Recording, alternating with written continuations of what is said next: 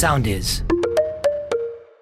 Είμαστε έτοιμοι; Ναι. Λοιπόν, ησυχία παρακαλώ και πέντε, τέσσερα, τρία, δύο, ένα. Λιποθυμία. Πώς είναι. Να σου- το μέτρημα είναι για τον ηθοποιό. Είναι κάπως όταν, όταν Ε, μετράει ανάποδος Είναι σκηνοθέτη. στιγμές, είναι στιγμές. εμένα με συγκεντρώνει και συγκεντρώνει και τους υπόλοιπους. Είναι πολύ σημαντικό αυτό. Εκεί που γίνεται. «Άλλα, άλλα, άλλα, Πάμε στα φώτα, κάνε ησυχία, κάνε. Τρία, δύο, ένα. Τι κάνεις; Λένε είναι παράνοια. Αν δεν υπάρχει μέτρημα, δεν συγκεντρώνεται κανένας ούτε στην πρόβα κάμερας.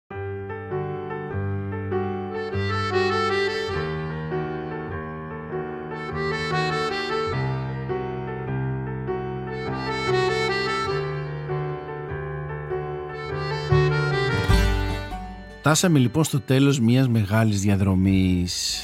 Ε, εγώ προσωπικά τελειώνω τα γυρίσματα των Άγριων Μελισσών τη βδομάδα που έρχεται και αυτό το επεισόδιο που θα ακούσετε στο επίσημο podcast των Άγριων Μελισσών είναι και το τελευταίο μας. Άρα συμπίπτουν πολλά τέλη μαζί. Αυτό είναι κάτι που η αλήθεια είναι το σκέφτηκα πριν το κάνω γιατί μ, η αρχική συνεννόηση ήταν να κάνουμε λιγότερα επεισόδια podcast. Αλλά η αλήθεια είναι ότι από τη στιγμή που τα ακούτε και σας αρέσουν και το καταλαβαίνουμε εμείς γιατί παίρνουμε τα νούμερα, ξέρουμε ποιοι είστε και τι κάνετε και πού είστε. Όταν είδαμε λοιπόν ότι υπήρχε πραγματικά απήχηση, ε, μ, αποφασίσαμε να κάνουμε παραπάνω επεισόδια. Οπότε είπα γιατί να μην συμπέσει το τελευταίο επεισόδιο του podcast με την προβολή του τελευταίου επεισόδιου των Άγρων Μελισσών. Το επεισόδιο λοιπόν αυτό βγαίνει μία μέρα μετά το μεγάλο φινάλε με το διπλό επεισόδιο των Άγρων Μελισσών. Και φυσικά η επιλογή των ανθρώπων για το τελευταίο επεισόδιο είναι κάτι που όλοι ζητάτε επίμονα εδώ και πάρα πολλούς μήνες και που δικαιολογημένα φυσικά το θέλετε πάρα πολύ και εγώ δεν σας έκανα το χατήρι εδώ και επίσης πάρα πολλούς μήνες παρότι με παρακαλούσατε και προσωπικά αλλά και ανώνυμα μέσα από τα social media για αυτό το ζευγάρι. Το ζευγάρι λοιπόν είναι η Μαρία Κίτσου και ο Δημήτρης Γκοτσόπουλος ή αλλιώς η Λενιό και ο Λάμπρος. Σε αυτό το σημείο να σας υπενθυμίσω ότι η ηχογράφηση γίνεται πριν το τέλος της προβολής των επεισοδίων. Τι σημαίνει δηλαδή αυτό, ότι εσείς θα το ακούσετε πριν εμείς έχουμε ολοκληρώσει όλα τα γυρίσματα. Εσείς θα έχετε δει όλη τη σειρά δηλαδή. Εμείς όμως όταν μιλάμε στο στούντιο για αυτό το επεισόδιο δεν έχουμε τελειώσει ακόμα τα γυρίσματα της σειράς. Όπως θα ακούσετε και στο επεισόδιο, αν γνωρίσεις τη Μαρία και τον Δημήτρη, δεν θα τους έλεγες ποτέ ότι θα κάνουν ένα τέτοιο λαμπερό ζευγάρι. Παρόλα αυτά, όπως επίσης θα ακούσετε στο επεισόδιο, όταν τους είδα για πρώτη φορά στο casting, αυτή η μοναδική χημεία που έχουν, γιατί αυτή είναι η χημεία που κράτησε στην ουσία στη σειρά αυτό το πρωταγωνιστό ζεύγαρο που το λέτε ε, να είναι τόσο λαμπερό και να έχει τόσο μεγάλη επιτυχία. Αυτή λοιπόν η χημεία φάνηκε κατευθείαν. Ένα περίεργο πράγμα. Και μάλιστα εγώ έκανα casting αυτούς τους δύο για έναν έρωτα που δεν προβλεπόταν ποτέ να ευοδοθεί. Δηλαδή ξεκίνησα να φέρω μαζί δύο ανθρώπους οι οποίοι θα ήταν αιωνίως μακριά ένας από τον άλλον. Λίγο Ρωμαίος και Ιουλιέτα δηλαδή που θα σμίξουν για λίγο μαζί και μετά θα τους πάρει πάλι ο αέρας. Άρα ξεκίνησα με τη λογική να είναι ένα προβληματικό ζευγάρι που δεν μπορεί με τίποτα να ενωθεί. Φυσικά μετά το νερό κύλησε στο αυλάκι και όπως ξέρετε όλη την τρίτη σεζόν κάποια στιγμή στο τέλος της δεύτερης σεζόν μάλλον παντρεύτηκαν και την τρίτη σεζόν ε, ερωτεύτηκαν, πέρασαν δύσκολα, πέρασαν εξορίες, πέρασαν όλα αυτά τα προβλήματα τα πολλά και τελικά όπως είδατε στο επεισόδιο έκαναν παιδάκι. Άρα θέλω να πω ήταν ένα πάρα πολύ ωραίο happy end. Λοιπόν, παρόλα αυτά τους έχουμε καλεσμένους. Θα μιλήσουμε για τα πάντα. Θα μιλήσουμε για το πώς ξεκίνησε όλο αυτό. Για το γιατί έχουν χημεία. Για το αν κατάλαβαν ότι έχουν χημεία για τις δυσκολίες κατά τη διάρκεια τριών χρόνων γυρισμάτων μιλάμε για δύο ανθρώπους οι οποίοι παίξανε τόσο πολύ τόσες πολλές σκηνές και τόσα πολλά λόγια να μάθουν απ' έξω που στην πραγματικότητα όλο αυτό ξεπερνάει και, τη- και, και την πιο πώς να το πω ε, περίεργη φαντασία δύο άνθρωποι που άντεξαν τη συνεργασία αγαπήθηκαν πολύ στη διάρκεια της δουλειάς αυτής και νομίζω ότι α, ακριβώς όλο αυτό το καλό που είχαν ο Δημήτρης και η Μαρία πέρασε και σε εσάς. Ελπίζω να σας αρέσει το τελευταίο μας επεισόδιο.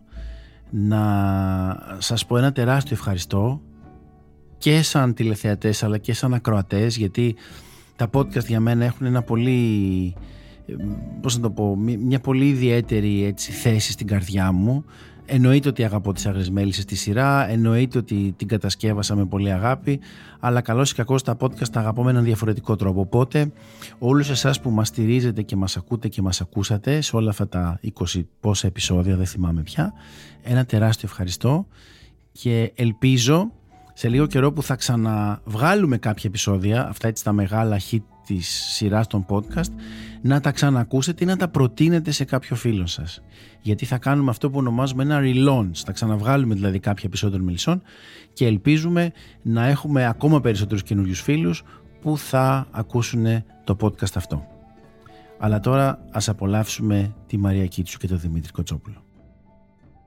Θυμάσαι την ημέρα που έπρεπε να κάνεις το μονόλογο της δίκης; Ναι, της πρώτης ή της δεύτερης λες; Της πρώτης δίκης που μου έλεγες ε, Δεν είμαι έτοιμη σήμερα. Μήπως να μην το κάνουμε. Μήπως αυτό. Κάτι έψαχνες, δεν είμαι πολύ καλά. Δεν είναι αυτό. Δεν... Και σου λέω Όχι, μαράκι μου, αυτό θα πάμε, θα το κάνουμε. Και ήσουν σε μια κατάσταση τρελή. Τύπου το βλέπα, ρε παιδί μου. Δεν, με τίποτα, με τίποτα. Και σου λέω, έλα μόλι, θα το κάνεις καλά. Και το κάνεις την πρώτη φορά και δεν κάναμε δεύτερη. Και μου λες, δεν θα κάνεις αλήψη. Ναι, ναι, Όχι, σου λέω, γιατί να κάνω αλήψη. Αφού ήσουν συγκλονιστική. Μόνη μου πήγα και παραδόθηκα. Και είμαι ένοχη για πολλά. Γιατί έκανα ένα γάμο με κάποιον που δεν ήθελα. Γιατί δέχτηκα μια συμφωνία που δεν έπρεπε ποτέ να δεχτώ. Γιατί δεν είδα τον κίνδυνο και όλοι εσείς μπορείτε να με δικάσετε, γιατί τα έκανα και τα δέχτηκα όλα αυτά. Μπορείτε να με δικάσετε, γιατί είμαι γυναίκα, όπως είπε και η Μυρσίνη. Καμιά φορά είναι κάποιες σκηνές που ε, δεν τις ξανακάνεις. Για ναι. κάποιο λόγο. Ναι, ισχύει, ισχύει. Δεν ξέρω, εγώ το συνήθισα τώρα στο καθημερινό. Εμένα πάντως μου έχουν λειτουργήσει πολλές ε, σκηνές που τις κάνεις one take και κατευθείαν. Ακόμα και χωρίς πρόβα, να το κάνεις πρόβα λήψη τρελαίνομαι. Αυτό είναι που με έλκυσε πάρα πολύ στην τηλεόραση. Το ότι χωρίς πρόβα, χωρίς τίποτα, πάμε με, την πρώτη σου, με το πρώτο σου ένστικτο. Μ' αρέσει πάρα πολύ. Αυτό θυμάσαι πόσες φορές που το λέω και, και, και συνεννοούμαστε. Ναι. Λέω καμιά φορά θα το κάνουμε γρήγορα, της Μαρίας. Άντε για να το αυτό. Θα κάνουμε μία λήψη μόνο και θέλω. Ναι, ναι, μου λέει αυτό, αυτό. αυτό θέλω. Θέλει μια λήψη, έτσι. Εσύ απ' την άλλη το ανάποδο. Άμα σου έκανα 19 λήψεις, θα ήσουν ευτυχισμένος. Με διορθώσεις σε κάθε μία. Συγκεκριμένες. Εγώ με τι λεπτομέρειε, η αλήθεια είναι. Όταν έχεις κάνει σκηνές μία λήψη και το ξέρω ότι θα είναι μία λήψη, ε, δεν έχω ποτέ αμφιβολία για δεύτερη. Μπορεί να σε ρωτήσω, ήσουν εντάξει; Α πούμε, θυμάμαι τη σκηνή με το Γάλλο που τον είχα βρει στο δέντρο, στον κορμό. Το έκανες μία λήψη. Mm. Μία και έξω. Ε, αυτό δεν γίνεται δύο. Ναι. ναι. Ωραία σκηνή. Αλλά όταν ξέρεις κιόλας ότι έχεις μία λήψη, συγκεντρώνεσαι πάρα πολύ. Δεν σε νοιάζει. Ακόμα και τα λόγια που εγώ έχω αιμονή με το να κρατάω το σενάριο ακριβώς και γιατί λέμε και γιατί το λέμε και παρακολουθώ και του άλλου και αυτό. Όταν γίνεται μία λήψη, ό,τι να είναι τώρα πάμε. Μπαμπά.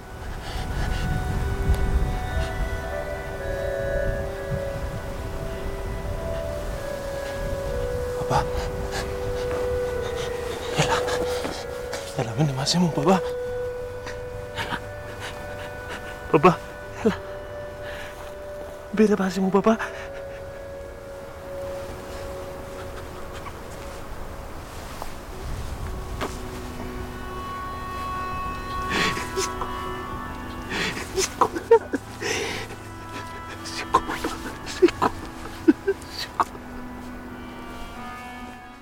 Εσύ, μάλιστα, δεν το έχω πει ποτέ νομίζω.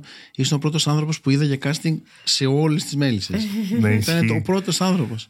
Ήρθε εκεί ένα παιδάκι, καθόταν. Ναι, ναι. ναι. Και θυμάμαι ότι με χαλάρωσες, ότι μου μιλήσει τόσο άνετα.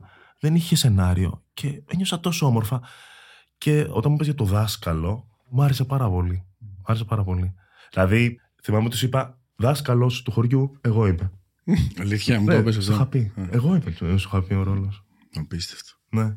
Ε, μετά σου είπα για τις εμπειρίες μου στο χωριό ε, και σου είπα ότι είχαμε ένα άλογο, το λάμπρο. ο, ο ρόλος που σε θέλουμε λέγεται λάμπρος. και κάπως το θεώρησα λίγο καρμικό.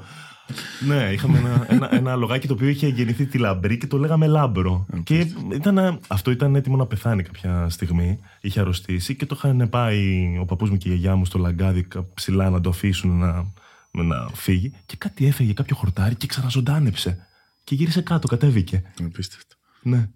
Εσύ; Ε, κοίτα, όταν ε, η Μιράντα με πήρε τηλέφωνο, εγώ γενικά τα τηλέφωνα έχω λίγο κακή σχέση. να το πω αυτό. δηλαδή. Ε, Όχι κακή, γιατί έχεις τηλέφωνο να ρωτιέται γιατί κανείς. έχω τηλέφωνο. Δηλαδή, πραγματικά. Δεν ξέ- δηλαδή, δεν θα σηκώσω άγνωστα νούμερα, γιατί φοβάμαι ποιος μπορεί να είναι στην άλλη γραμμή και να μην είμαι έτοιμη να τον αντιμετωπίσω. Καταλαβέ. Οπότε φροντίζω να μου στέλνει μηνύματα και πραγματικά είχα κλείσει αυτό το τηλέφωνο, δεν το σήκωνα και μου στέλνει μήνυμα Μιράντα ότι θέλουμε να σε δούμε για μια ε, καινούργια σειρά που είναι τελείως διαφορετική. Είναι αυτό, είναι κάτι σημαντικό που θα γίνει. Είναι καθημερινό, αλλά ταυτόχρονα με αυτό όμως μου στείλε και τρία σενάρια. Οπότε το καθημερινό ναι, μεν μου χτύπησε, αλλά όταν διάβασα τα σενάρια, λέω αυτό δεν είναι καθημερινό. Δεν μου κάνει για καθημερινό. Αυτά που χα- ξέραμε μέχρι τώρα ως καθημερινό. Είχα αποφασίσει εγώ να μην κάνω τίποτα αυτή τη χρονιά, να μην κάνω ούτε θέατρο ούτε τίποτα. Γιατί είχα- έβγαινα από μια παράσταση, είχα την παράσταση της τραγωδίας που έβαζα το καλοκαίρι εκείνου του εθνικού και λέω ότι δεν θα κάνω τίποτα. Και γίνεται αυτό. Που δεν το έχω καθόλου στο νου μου ότι θα μπορούσε να γίνει. Ε, και μάλιστα ήταν η περίοδος που είχα αποφασίσει να κάνω την πρώτη μου σκηνοθεσία στο θέατρο, που είναι το μήνυμα μου. Ναι, είχα βρει παραγωγό, είχα βρει έργο και ξαφνικά έρχεται αυτό που ήταν τόσο δυνατό και τόσο απόλυτο και τόσο αδιαφυσβήτητο που με το που διάβασα τρία επεισόδια έπαθα σοκ με αυτό το ρόλο γιατί εγώ πάω με τους ρόλους, με το σενάριο, με όλα αυτά και, και λέω ναι μ' αρέσει πολύ και όταν ήρθα δεν δεν σου κρύβω ότι μέχρι να γίνει, μέχρι να πάρουν την απόφαση το κανάλι όλοι που ήρθαν τέσσερις φορές για το casting και αυτά. Ταυτόχρονα έλεγα: Μωρέ, λες να είναι, ε, ξέρω εγώ, σημάδι το ότι δεν μου λένε κατευθείαν ναι, μήπως δεν πρέπει να το κάνω, μήπως ας πούμε πώς θα βγει. Γιατί πάντα ξέρει, βλέπεις το σενάριο, αλλά δεν ξέρεις ποτέ πώς θα βγει. Ξέρεις ότι ο σκηνοθέτης έχει κάνει κάποια πράγματα, είναι σημαντικός, οι, οι πρωταγωνιστές, οι συμπροταγωνιστές. Αλλά ποτέ δεν ξέρεις τι θα βγει, δεν ξέρεις. Ναι, φυσικά. Αλλά η πρώτη εντύπωση μαζί σου ένιωσα τέτοια οικειότητα. Θυμάσαι που κάνα και πλάκες κιόλας. Δηλαδή είχα μια απίστευτη άνεση. Ήσασταν στο γραφείο εσύ, θυμάμαι η Μελίνα, η Ντίνα Ικάσιου, ε, που έχει την επιμέλεια και των κειμένων και όλα. Ε, και κατευθείαν δεν ένιωσα ότι βρίσκομαι υποδοκιμή για κάτι. Ήρθα και ένιωσα μια πολύ μεγάλη ζεστασιά. Και άρχισα και κορόιδευα και έκανα και χιούμορ και διακομωδούσα και λίγο το κύβερ. Θυμάμαι ότι έπαιξα και ένα κομμάτι κάποια στιγμή που λέγεται τα χωράφια και θα έρθει η μέρα που κάποια στιγμή θα ξημερώσει και όλα θα γίνουν ρόδι. Κάτι μαλακίες έκανα. Ναι, ναι. Ήτανε, ήτανε... ναι. Μάλλον τελικά γι' αυτό σε πήρα, ε. Που από τη μαλακούρα. Λες ότι δεν είναι καλά. ναι, ναι. Γιατί ήταν στο μια στιγμή δράμα και την άλλη το κορόιδευα τελείως. Δηλαδή γελάγαμε. Ναι, μπορεί, μπορεί. Ε, και μετά, πότε σιγουρευτήκατε ότι όλα καλά; Λευτή- ή ήσασταν σίγουροι από την αρχή; Ενώ όλα καλά όχι σαν συνθήκες εργασίας και Ναι, γνωριμίας, ναι. σαν αυτό που κάνουμε, σαν αποτέλεσμα. Εγώ θυμάμαι ότι κάναμε το. Περιμέναμε έξω στα στούντιο του Καραγιάννη εκεί στην είσοδο και περνούσαν casting διάφοροι και έβλεπα διάφορους ηθοποιούς. Και άρχισα να μιλάω με την Έλλη. Τότε την ε, γνώρισα πρώτη φορά ενώ. Έλλη Τρίγκου εννοείς. Με την Έλλη Τρίγκου, ναι. Και νιώσα ένα, ένα κλίμα πολύ όμορφο. Πολύ όμορφο. Αλλά η ασφάλεια, η πραγματική ασφάλεια έγινε όταν ε, ήμασταν στο πρώτο ραντεβού, στο πρώτο meeting που ήμασταν όλοι μαζί κάτω στο υπόγειο. Που συνα- συναντηθήκαμε πόσα άτομα. Που κάναμε την Και πρώτη ήταν- ανάγνωση. Που κάναμε τη φωτογράφηση και την πρώτη ανάγνωση. Και όταν άκουσα να διαβάζουν όλοι τους ρόλους, ένιωσα πάρα πολύ όμορφα. Πάρα πολύ όμορφα. Δηλαδή και με τον Γάλλο και με, τον, ε, και τη, με, με τη Μαρία και με τον, ε, ε, τον Λεωνίδα τον Κακούρη. Δηλαδή είναι, ήταν η πρώτη ανάγνωση που άκουγες ο καθένας στο περίπου, αλλά σε βάθος, τι ηχόχρωμα θα έχει η φωνή του σαν ρόλος. Και ήταν πάρα πολύ όμορφο. Εγώ και ένιωσα ασφάλεια. Ήταν πολύ ωραία στιγμή κιόλας, γιατί ήταν, μου θύμισε θέατρο. Μμ. Ότι ξαφνικά ένα θείασο μαζεύεται και διαβάζει πρώτη φορά το έργο. Διαβάσαμε το πρώτο επεισόδιο, ας πούμε. Και ήταν πολύ μαγική στιγμή, ότι ήμασταν τόσα άτομα. Πόσο, 25, 30. Είχαν έρθει όλος ο κόσμος. Όλος ο κόσμος. Πέρα από ηθοποιούς δηλαδή. Ήταν και Ναι, κόσμος. ήταν, ναι, ναι. Στο κανάλι είχαν Ναι. έρθει. Και Μπράβο. με κάποιους γνωριζόμασταν ε, με τους περισσότερου καθόλου. Και ήταν πολύ ωραία ότι κάναμε πρώτη ανάγνωση. Έτσι όπως στο θέατρο. Δηλαδή από εκεί καταλάβαμε ότι κάτι άλλο πάει να γίνει. Και ένας Κάτι ροηλό διαφορετικό. κουρεμένος. Τελείως. Να. Ένας ροηλό με ξερισμένο το κεφάλι σχεδόν, γιατί το το έπανε μια μέρα πριν και του λέω Τι έπαθες εσύ; Και μου λέει: Μου το έπανε χθες ότι θα είμαι. Τι γέλια είχαμε κάνει. Τι δράμα και αυτό. Ε, τώρα βρισκόμαστε στο τέλος σιγά σιγά αφού είπαμε λίγο για την αρχή. Να πω και κάτι άλλο για την αρχή, Λευτέρη. Ε, Δεν ξέρω πόσο πιστεύεις εσύ στη σύμπτωση, αλλά ήθελα να σε ρωτήσω, ρε παιδί μου, στο- στη συγχρονικότητα αυτό που, που λέω εγώ. Ότι αν είχες κάποια ένδειξη, κάποιο σημάδι ότι αυτό το πράγμα θα πετύχει. Α πούμε, ένας σημαντικός παράγοντας που όταν σε γκούγκλαρα, γιατί δεν σε ήξερα από την αλήθεια, είδα τον Dolphin Man. Το οποίο ήταν στηριγμένο πάνω στο απέραντο γαλάζιο που ήταν από τις αγαπημένες μου ταινίες. Δηλαδή για αυτήν την ταινία πήγα στην Αμοργό. Και όταν το είδα αυτό, λέω: Okay, λέω. Αυτός ο άνθρωπος έχει, έχει ασχοληθεί με, ένα, με μια ταινία που την έχω λατρέψει και με έχει σημαδέψει. Εσύ είχες κάτι τέτοιο ανάλογο, ας πούμε, κάποια σημάδια να πεις: με αυτόν τον άνθρωπο κάτι με συνδέει με αυτό που μου πει, με, αυτό, με αυτή τη σειρά κάτι μου θυμίζει, κάπου χτυπάει μέσα μου, θέλω να το κάνω κάτι, ή όχι; Δεν είχα τίποτα. Τίποτα, καθαρά. Απολύτως. Ευτυχώς νομίζω κιόλας. Αν είχα θα ήταν. Ναι, Δεν είχα. Πήγαινα, ξέρεις, λίγο διαισθητικά. Ξέρεις, σιγά σιγά. Τα κομματάκια του παζλ, μια συνεχόμενη μάχη, πόλεμο συνέχεια για το ποιοι θα είναι ηθοποιοί. Έδωσες μάχη γι' αυτό, ε. Έδωσε τεράστια μάχη. Τεράστια μάχη. Τεράστια. που κράτησε πάρα πολύ καιρό και εξ ουσίας ακόμα κρατάει. Αλλά θέλω να πω. Εντάξει, είναι άλλο είδους τώρα η μάχη, αλλά τότε η μάχη ήταν απίστευτη. Δεν το περίμενα, θα ήταν τόσο δύσκολο αυτό το πράγμα. Και ήταν ρίσκο ότι, ότι πήρες πολύ, πο- πολύ καινούργια παιδιά, φρέσκα παιδιά. που Ωραία, δεν τώρα τους αν με ξέραμε. ρωτήσεις εμένα, ναι, δεν υπάρχει κανένα. Είναι όσο ρίσκο ήταν να πάρω και γνωστούς. Έτσι, ναι, το πιστεύω αυτό. Πάλι ρίσκο θα ήταν. Θέλω να πω, θα, πάντα ρισκάρεις, ρε παιδί μου. Κάποιες φορές κερδίζεις, κάποιες φορές χάνεις. Δηλαδή, είναι αυτό που κάποια στιγμή το πες και πριν. Νομίζω ότι. Όχι, εσύ το πες, η Μαρία. Ότι δεν, δεν ξέρεις αν θα είναι κάτι επιτυχία. Δεν ξέρεις πώς θα είναι. Μπορεί να πάρεις τους καλύτερους και να μην βλέπετε. Μπορείς να πάρεις τους χειρότερους και κάτι να γίνει. Δεν, δεν ξέρεις ποτέ. Αυτό το δεν ξέρεις ποτέ λοιπόν είναι πάντα. Ξέρεις, τα κανάλια το φοβούνται. Γιατί το έχουν ζήσει. Έχουν ζήσει δηλαδή επιτυχίες και αποτυχίες ξαφνικά.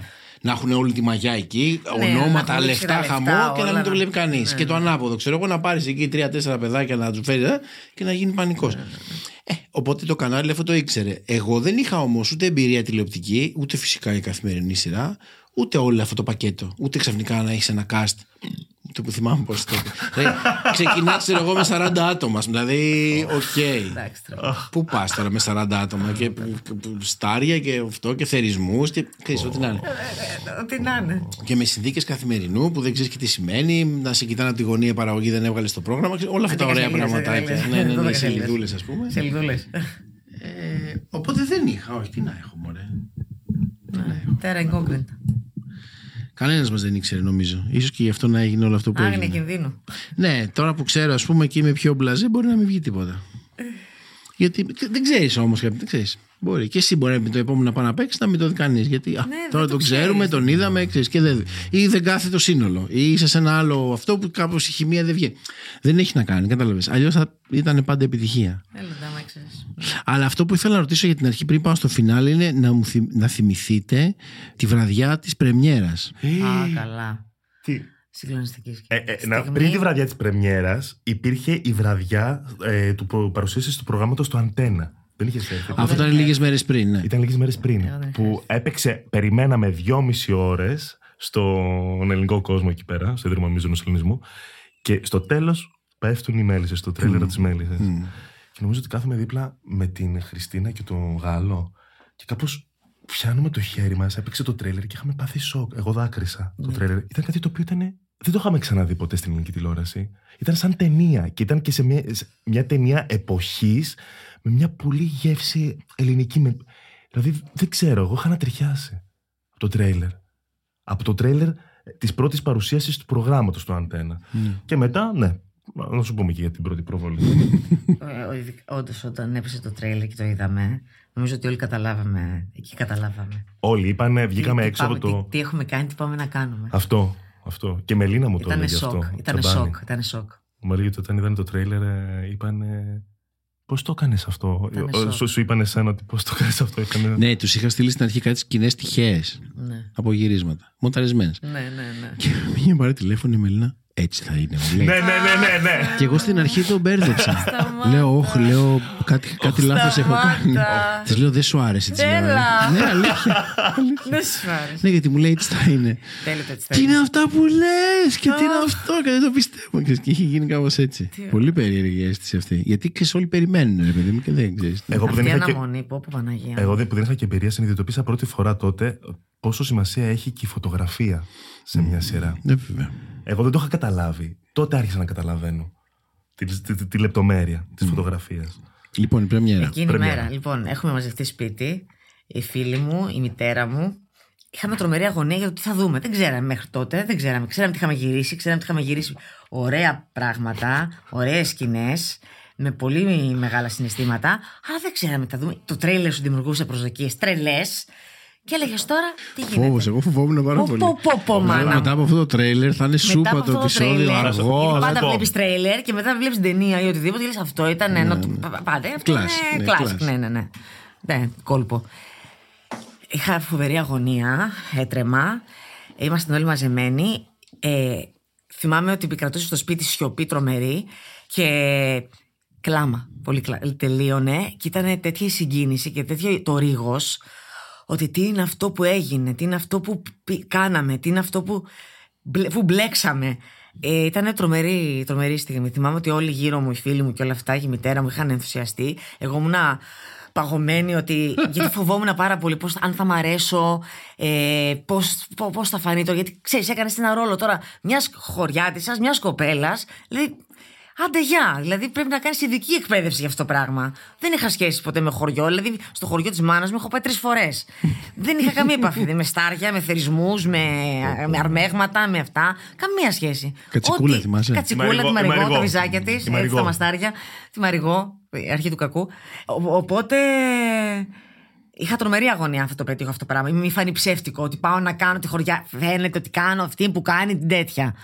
Ε, και όταν είδα ότι, ότι με κορόιδεψε ακόμα και εμένα, ότι με έπεισε αυτό το πράγμα, ότι αυτή η κοπέλα θα μπορούσε όντως να είναι μια χωριάτα έτσι με αυτό, στιβαρή, ε, με, με το αυτό, με το βάρος της, με το έτσι, με το αλλιώς, με το, με το τσαγανό της.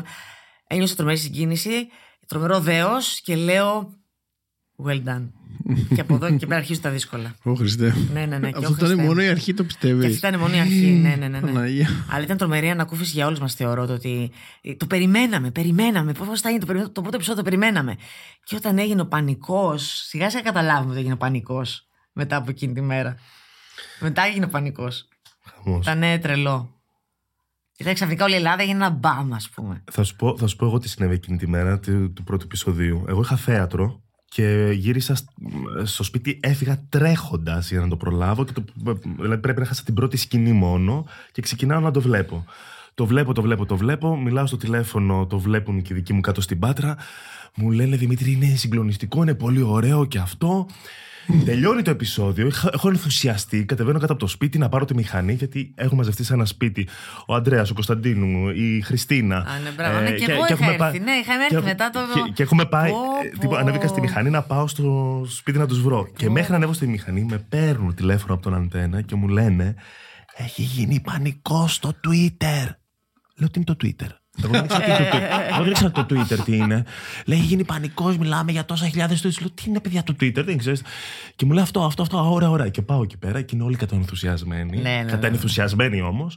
Πηδάνε Ε, πάνω στους καναπέδες, τέτοια. ναι, Πρέπει να ναι, τη ναι. στιγμή να Καφρίλες. Καφρίλες, Καφρίλες. καφρίλες, καφρίλες. Πάρτι μετά, ενθουσιασμός. Καφρίλες. Χορός, αγκαλιές. Ναι, ναι, ναι. Ήτανε πολύ Όλοι ωραία όμως, όλοι, όλοι. Όλοι και- ήμασταν σε ένα trance εκείνη τη στιγμή που πήγαμε στο. Ναι. Δηλαδή, όντως, εγώ και να ξεσηκωθώ από το σπίτι μου τι ώρα να πάω να αυτό σε πάρει. Δεν το κάνεις, έτσι. Δεν το έκανα. Με την κούραση που είχα και όταν γυρίσματα ήταν ε, άστα να πάνε γαμησέ τα. Και για να σηκωθώ να πάω με τέτοιο ενθουσιασμό για να ενωθώ με τους υπόλοιπους και να μοιραστούμε τη χαρά μας και να γίνει τη πουτάνα στο σπίτι που μαζευτήκαμε. Ήταν φοβερό, φοβερό, φοβερή σκηνή. Πάντως αυτό όλο το πακέτο κάπως σαν να έμεινε.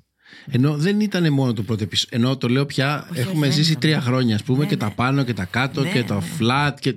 Έχουμε ζήσει όλων των ειδών τη Βέβαια, καταστάση. φυσικά, λογικό. Αλλά Ζωή. κάπως σαν όλο αυτό να μην έφυγε ποτέ. Δεν έσβησε, όχι. Περίεργο, ναι. Δεν έσβησε. Και ενθουσιασμό και μεταξύ μας έτσι.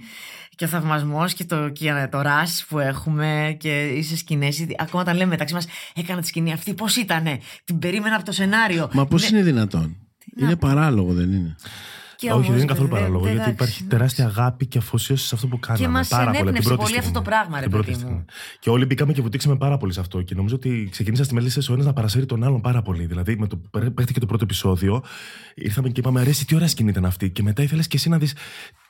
Δηλαδή, όλοι μας κοιτούσαμε ένα στο λούνι τη σκηνή και σχολιάζαμε. Και στέλναμε και προσωπικά μηνύματα. Μπράβο, σου ήταν πάρα πολύ ωραίο αυτό. Με έπεισε. Αυτό δεν το πετύχαμε. Και απογοητεύσεις τρελές, έτσι εννοείται μεταξύ μας. Δηλαδή, μπορεί να ερχόταν ο άλλος να σου έλεγε συγχαρητήρια για κάτι και να λες: Άσε με, ρε, μου σκατά, δεν μου άρεσα. Καθόλου. Πολλά τέτοια, πάρα Ε. πολλά τέτοια. Δεν ήταν μόνο καλά και αυτομαστίγωμα τρελό. Τουλάχιστον μιλάω για μένα, έτσι. Για μένα. Εγώ να πω ότι ιδρύσαμε κατευθείαν ομάδα στο Viber. Έτσι, άγρες μέλης και τέτοια. Που ακόμα είναι ζωντανή μετά από τρία χρόνια. Ναι, ναι, εννοείται. Με τρομερό ενθουσιασμό. Θα μείνει, λες μετά να το τελειώσουμε ή θα δεν γράφει Όχι, θα κανείς; μείνει, θα μείνει, θα μείνει, το πιστεύω. Ε, Άγρια μέλη στις αλλά τρία είναι φέτος. τέλειο που σχολιάζαμε τα πάντα εκεί πέρα. Ο ένας τον άλλο, με θαυμασμό, με να δώσεις χαρητήρια είτε οτιδήποτε. Ε, αυτό είναι πολύ ωραίο το άτομα, α πούμε. Ξέρεις τι γίνεται. Έχω αρχίσει και ενοχοποιούμε εδώ και πολύ καιρό για τα καλά. Αλλά γιατί σου λέει όλο, έλα ρε φίλε, τώρα ξέρεις βλογάς στα γένια σου. Αλλά ο- αν δεν είσαι από μέσα να το δεις, δεν το καταλαβαίνεις. Όχι, δεν το καταλαβαίνω. Κοίταξε να σου πω. Το πω... Ενώ ότι υπάρχουν και πολλά κακά προφανώς. Φυσικά. Και πολλά Πολλά, προβλήματα και πολλά, αυτά. Και... Φυσικά και απογοητεύσεις, όντως υπάρχουν. Ναι. Αλλά αυτό δεν, σε- δεν μας σταμάτησε, νομίζω. Να σου πω ποια είναι η μεγάλη παγίδα. Να νομίζεις ότι όλη η Ελλάδα ασχολείται μαζί σου. Δηλαδή, αυτό είναι μια τεράστια παγίδα. Ναι. Και να νομίζεις ότι όλος ο κόσμος Ναι, ασχολείται ασχολείται με με το- το αν είσαι εσύ καλό σε μια σκηνή ή αν θα έρθει το εθνικό παιδί και το περιμένει όλη η Ελλάδα. Ναι, αλήθεια αυτό. Όχι, ο κόσμος έχει πολύ πιο σημαντικά προβλήματα. Εμείς είμαστε οι παραμυθάδες του κόσμου, τα βράδια τους και με, πο- με απόλυτο σεβασμό κάνουμε αυτό που κάνουμε και that's it. Χωρίς τρέλα και πάθος. Προσωπική τρέλα, ναι, αλλά δεν. Δηλαδή, αυτό το πράγμα που κάποια στιγμή εγώ, ας πούμε, προσωπικά είχα μπει ότι τον πρώτο χρόνο και τον πρώτο 1,5 χρόνο να είναι όλη μου η ζωή μόνο αυτό, να τα παίρνω τόσο προσωπικά όλα. Ήταν πολύ μεγάλο λάθος γιατί θεώρησα στο τέλος ότι όλο αυτό έπρεπε να, αφορά, να με αφορά τόσο όσο είναι η αξία ενός παραμυθιού που λες στον κόσμο με ειλικρίνεια. Εννοείται θα παθιαστούμε με τη δουλειά μας, αλλά δεν διαφέρουμε σε κάτι από έναν ξυλουργό που παθιάζεται με τη δουλειά του. Είναι δύσκολο πάντως τρία χρόνια να κάνεις το ίδιο πράγμα. Δεν είναι εύκολο. Πολύ. Εννοώ ναι, αλλά ότι... δεν ήταν ακριβώς το ίδιο πράγμα. Δεν είχαμε ένα κείμενο θεατρικό. Πρέπει να πει τα ίδια λόγια κάθε βράδυ. Ε, όχι, βρε Μαρία μου, τρία χρόνια. Εντάξει, Θέλω να σου πω. εννοείται. Οι άλλοι Ναι. κάνουν. ε, Μην πω τώρα. Έλα, Ναι. πες τα όλα, πες τα Ω, όλα. θα μιλήσω. λοιπόν, πολλέ Όταν λέω το ίδιο πράγμα, ρε παιδί μου, εννοώ ότι παίζει τον ίδιο ρόλο όμως. Εντάξει, αλλάζει ο ρόλος Αλλά φυσικά. συμβαίνουν τόσα γεγονότα, τόσοι σταθμοί αλλάζουν στη ζωή, τόσες καταστάσεις διαφορετικές.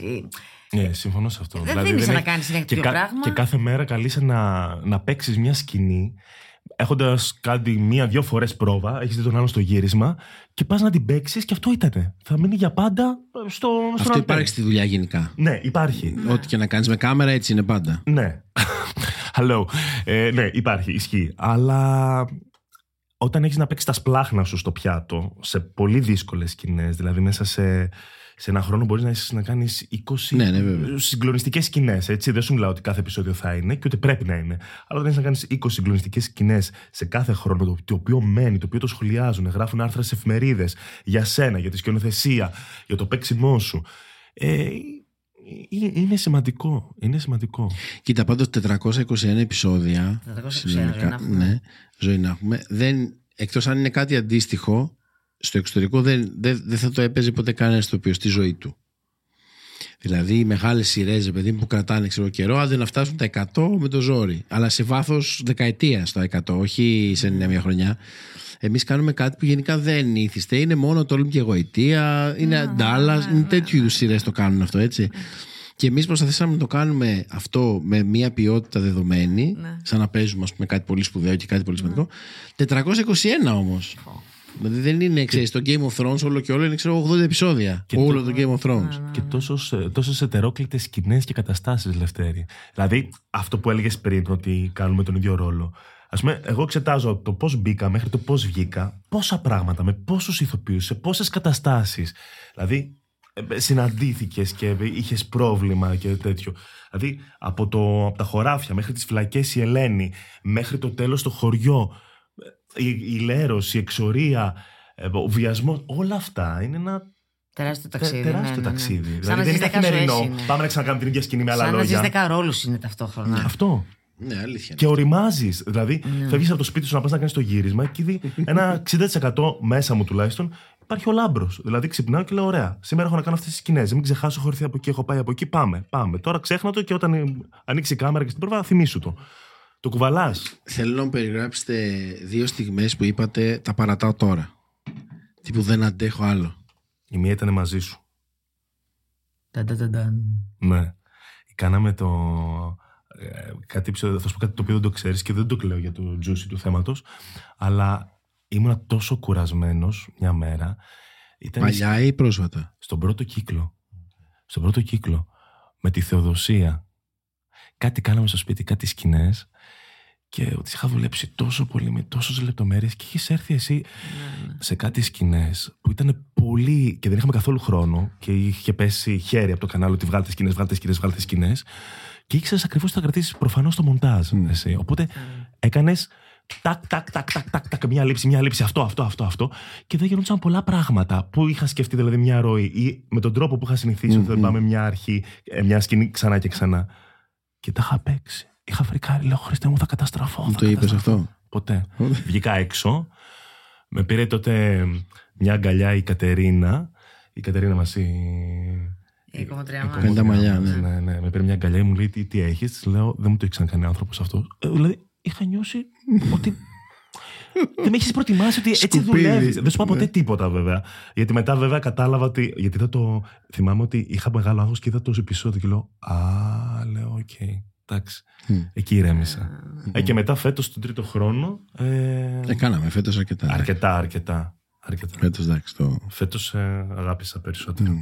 Γιατί θα, Φέτος, όχι, ναι. ξέρεις Παίρνει γιατί- καιρό τελικά. Εσύ Παίρνει καιρό. αγάπη. είπε- όχι, θα σου πω, δύσκολο, ξέρει ε. γιατί. Γιατί έτυχε back to back δύο μέρες να αργήσω στο γύρισμα από την εξάντληση και από την κούραση, που δεν ήταν λόγος να πω τα παρατάω, εννοείται όχι, αλλά ήταν λόγος να πω, πω, πω, λέω Χριστέ μου, ό,τι σχέση έχω χτίσει με, ένα- με κάποιους ανθρώπους, γιατί οι σχέσει με τους ανθρώπους έχει να κάνει και με τη συνέπεια, στο χρόνο, με όλα εννοείται.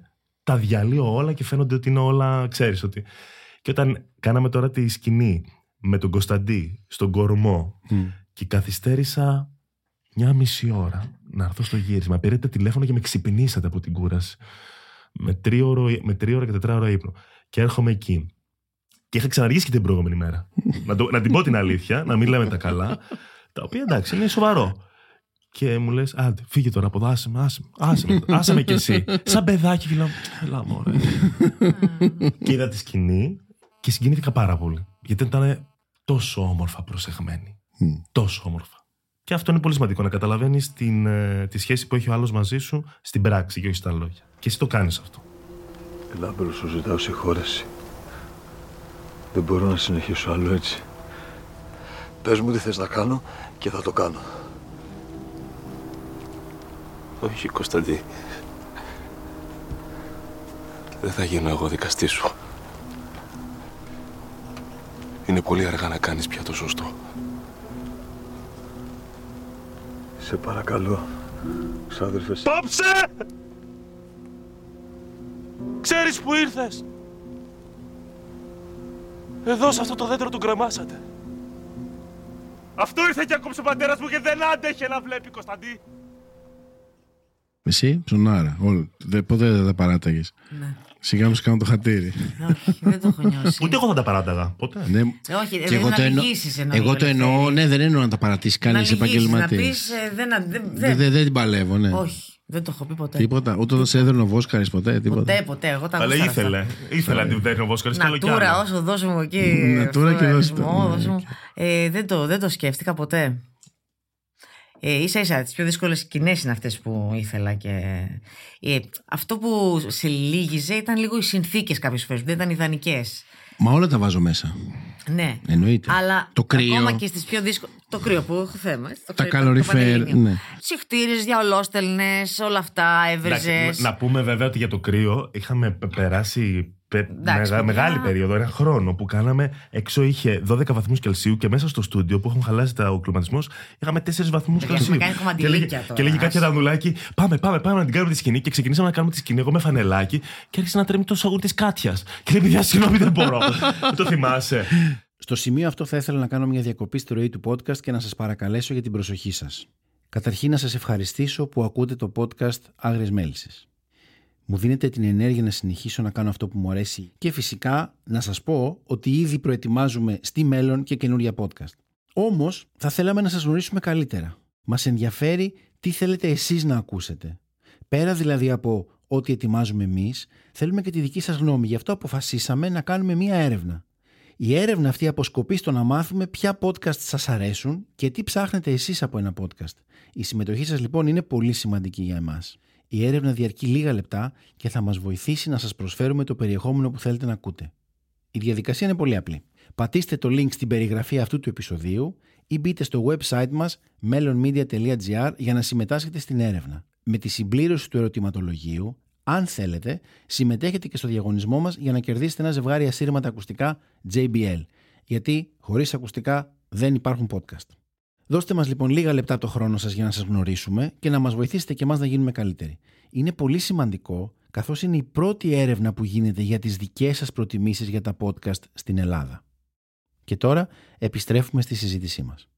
Δηλαδή έχουμε περάσει. Όχι, έχουμε περάσει στρατό, παιδιά. εντάξει. Είναι στρατός, Γερμανική δεν το βάρδια συζητάμε. κιόλας έχουμε περάσει. Ναι, ναι, δεν το συζητάμε. Ε, αλλά ακόμα και αυτές τις δύσκολες φορές είπα, έλεγα όχι, ρε Πουστή, μου έχω βοηθήσει κάτι. Πιστεύω πάρα πολύ σε αυτό.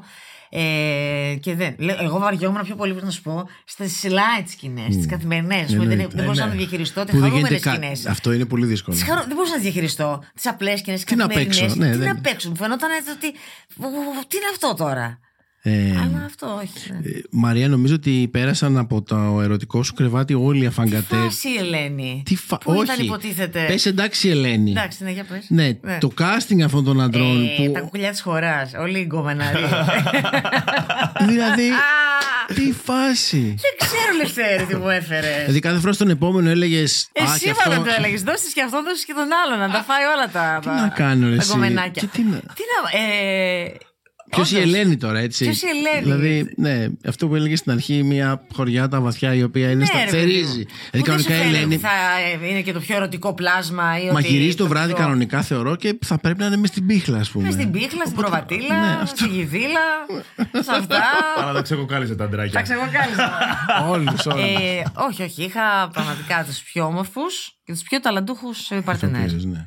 Ε, ήταν φοβερό. Βέβαια, εντάξει, έζησες και έτσι δύο βιασμούς, το πούμε και αυτό. Ναι. Έτσι. Πώς ήταν αυτό; Ε, σκληρό, πολύ σκληρό. Ας πούμε. Η πρώτη- ο πρώτος βιασμός ήταν με το Σέριο, στο γάμο, την πρώτη νύχτα του γάμου. Τυφλό από τη μέθη αυτός, χάλια.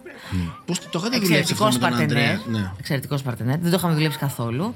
Θυμάμαι εσένα που είπες: Λοιπόν, πάμε να το κάνουμε τώρα. Είχαμε ελάχιστο χρόνο εκείνη τη νύχτα. Θυμάστε, η νύχτα πρέπει να κάνουμε και το φόνο. Και είχαμε και άλλες σκηνές πριν. Είχε κι άλλες μετά. Και έχει και άλλες μετά. Ναι. Δηλαδή, φαντάζομαι. Φόνος μόνο είναι. Τίποτα. Μικρού μία- μήκου, ας ναι. πούμε. Μικρού μήκου. Και δεν μπήκαν κιόλα. Και δεν μπήκαν κιόλα. Ε, έπεσε λογοκρισία έτσι, γιατί ήταν πολύ σκληρό. Σκύλα. Τέλειωσε η καριόλα. Θα σας λύσω.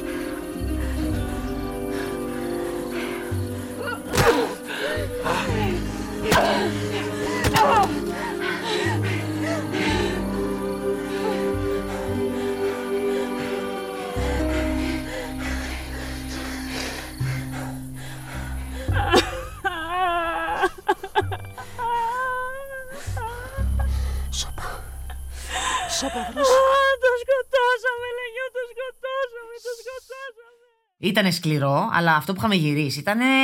Όχι σπλάτερ, ήταν πολύ θρίλερ αυτό που. Πολύ βαρύ, πολύ βαρύ. Λοιπόν, και θυμάμαι ότι μπαίνει σε.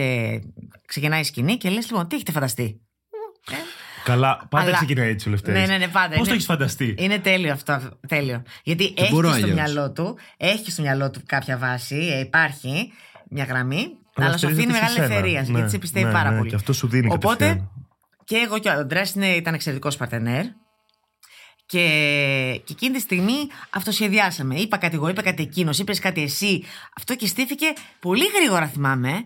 Ε, βγήκε ένα, ένα αποτέλεσμα που, που είπαμε ναι, μας ικανοποιεί. Γιατί λέγαμε, ναι, αυτό πρέπει να είναι έτσι όμως. Ναι, αλλά πρέπει να την πάρει έτσι και αυτή να της συρθεί στα γόνατα. Οπότε βγάλει τα παπούτσια, βγάλει. Έγινε ένα πολύ ραφ πράγμα, πολύ σκληρό, που λειτουργήσε όμως. Ε, ναι, δύσκολη σκηνή, πολύ. Και η σκηνή με το Βόσκαρη, οι, οι βιασμοί, ήταν πολύ, πολύ, πολύ τρομερό πράγμα, γιατί ούτε καν μπορείς να μπει στην ψυχολογία αυτή.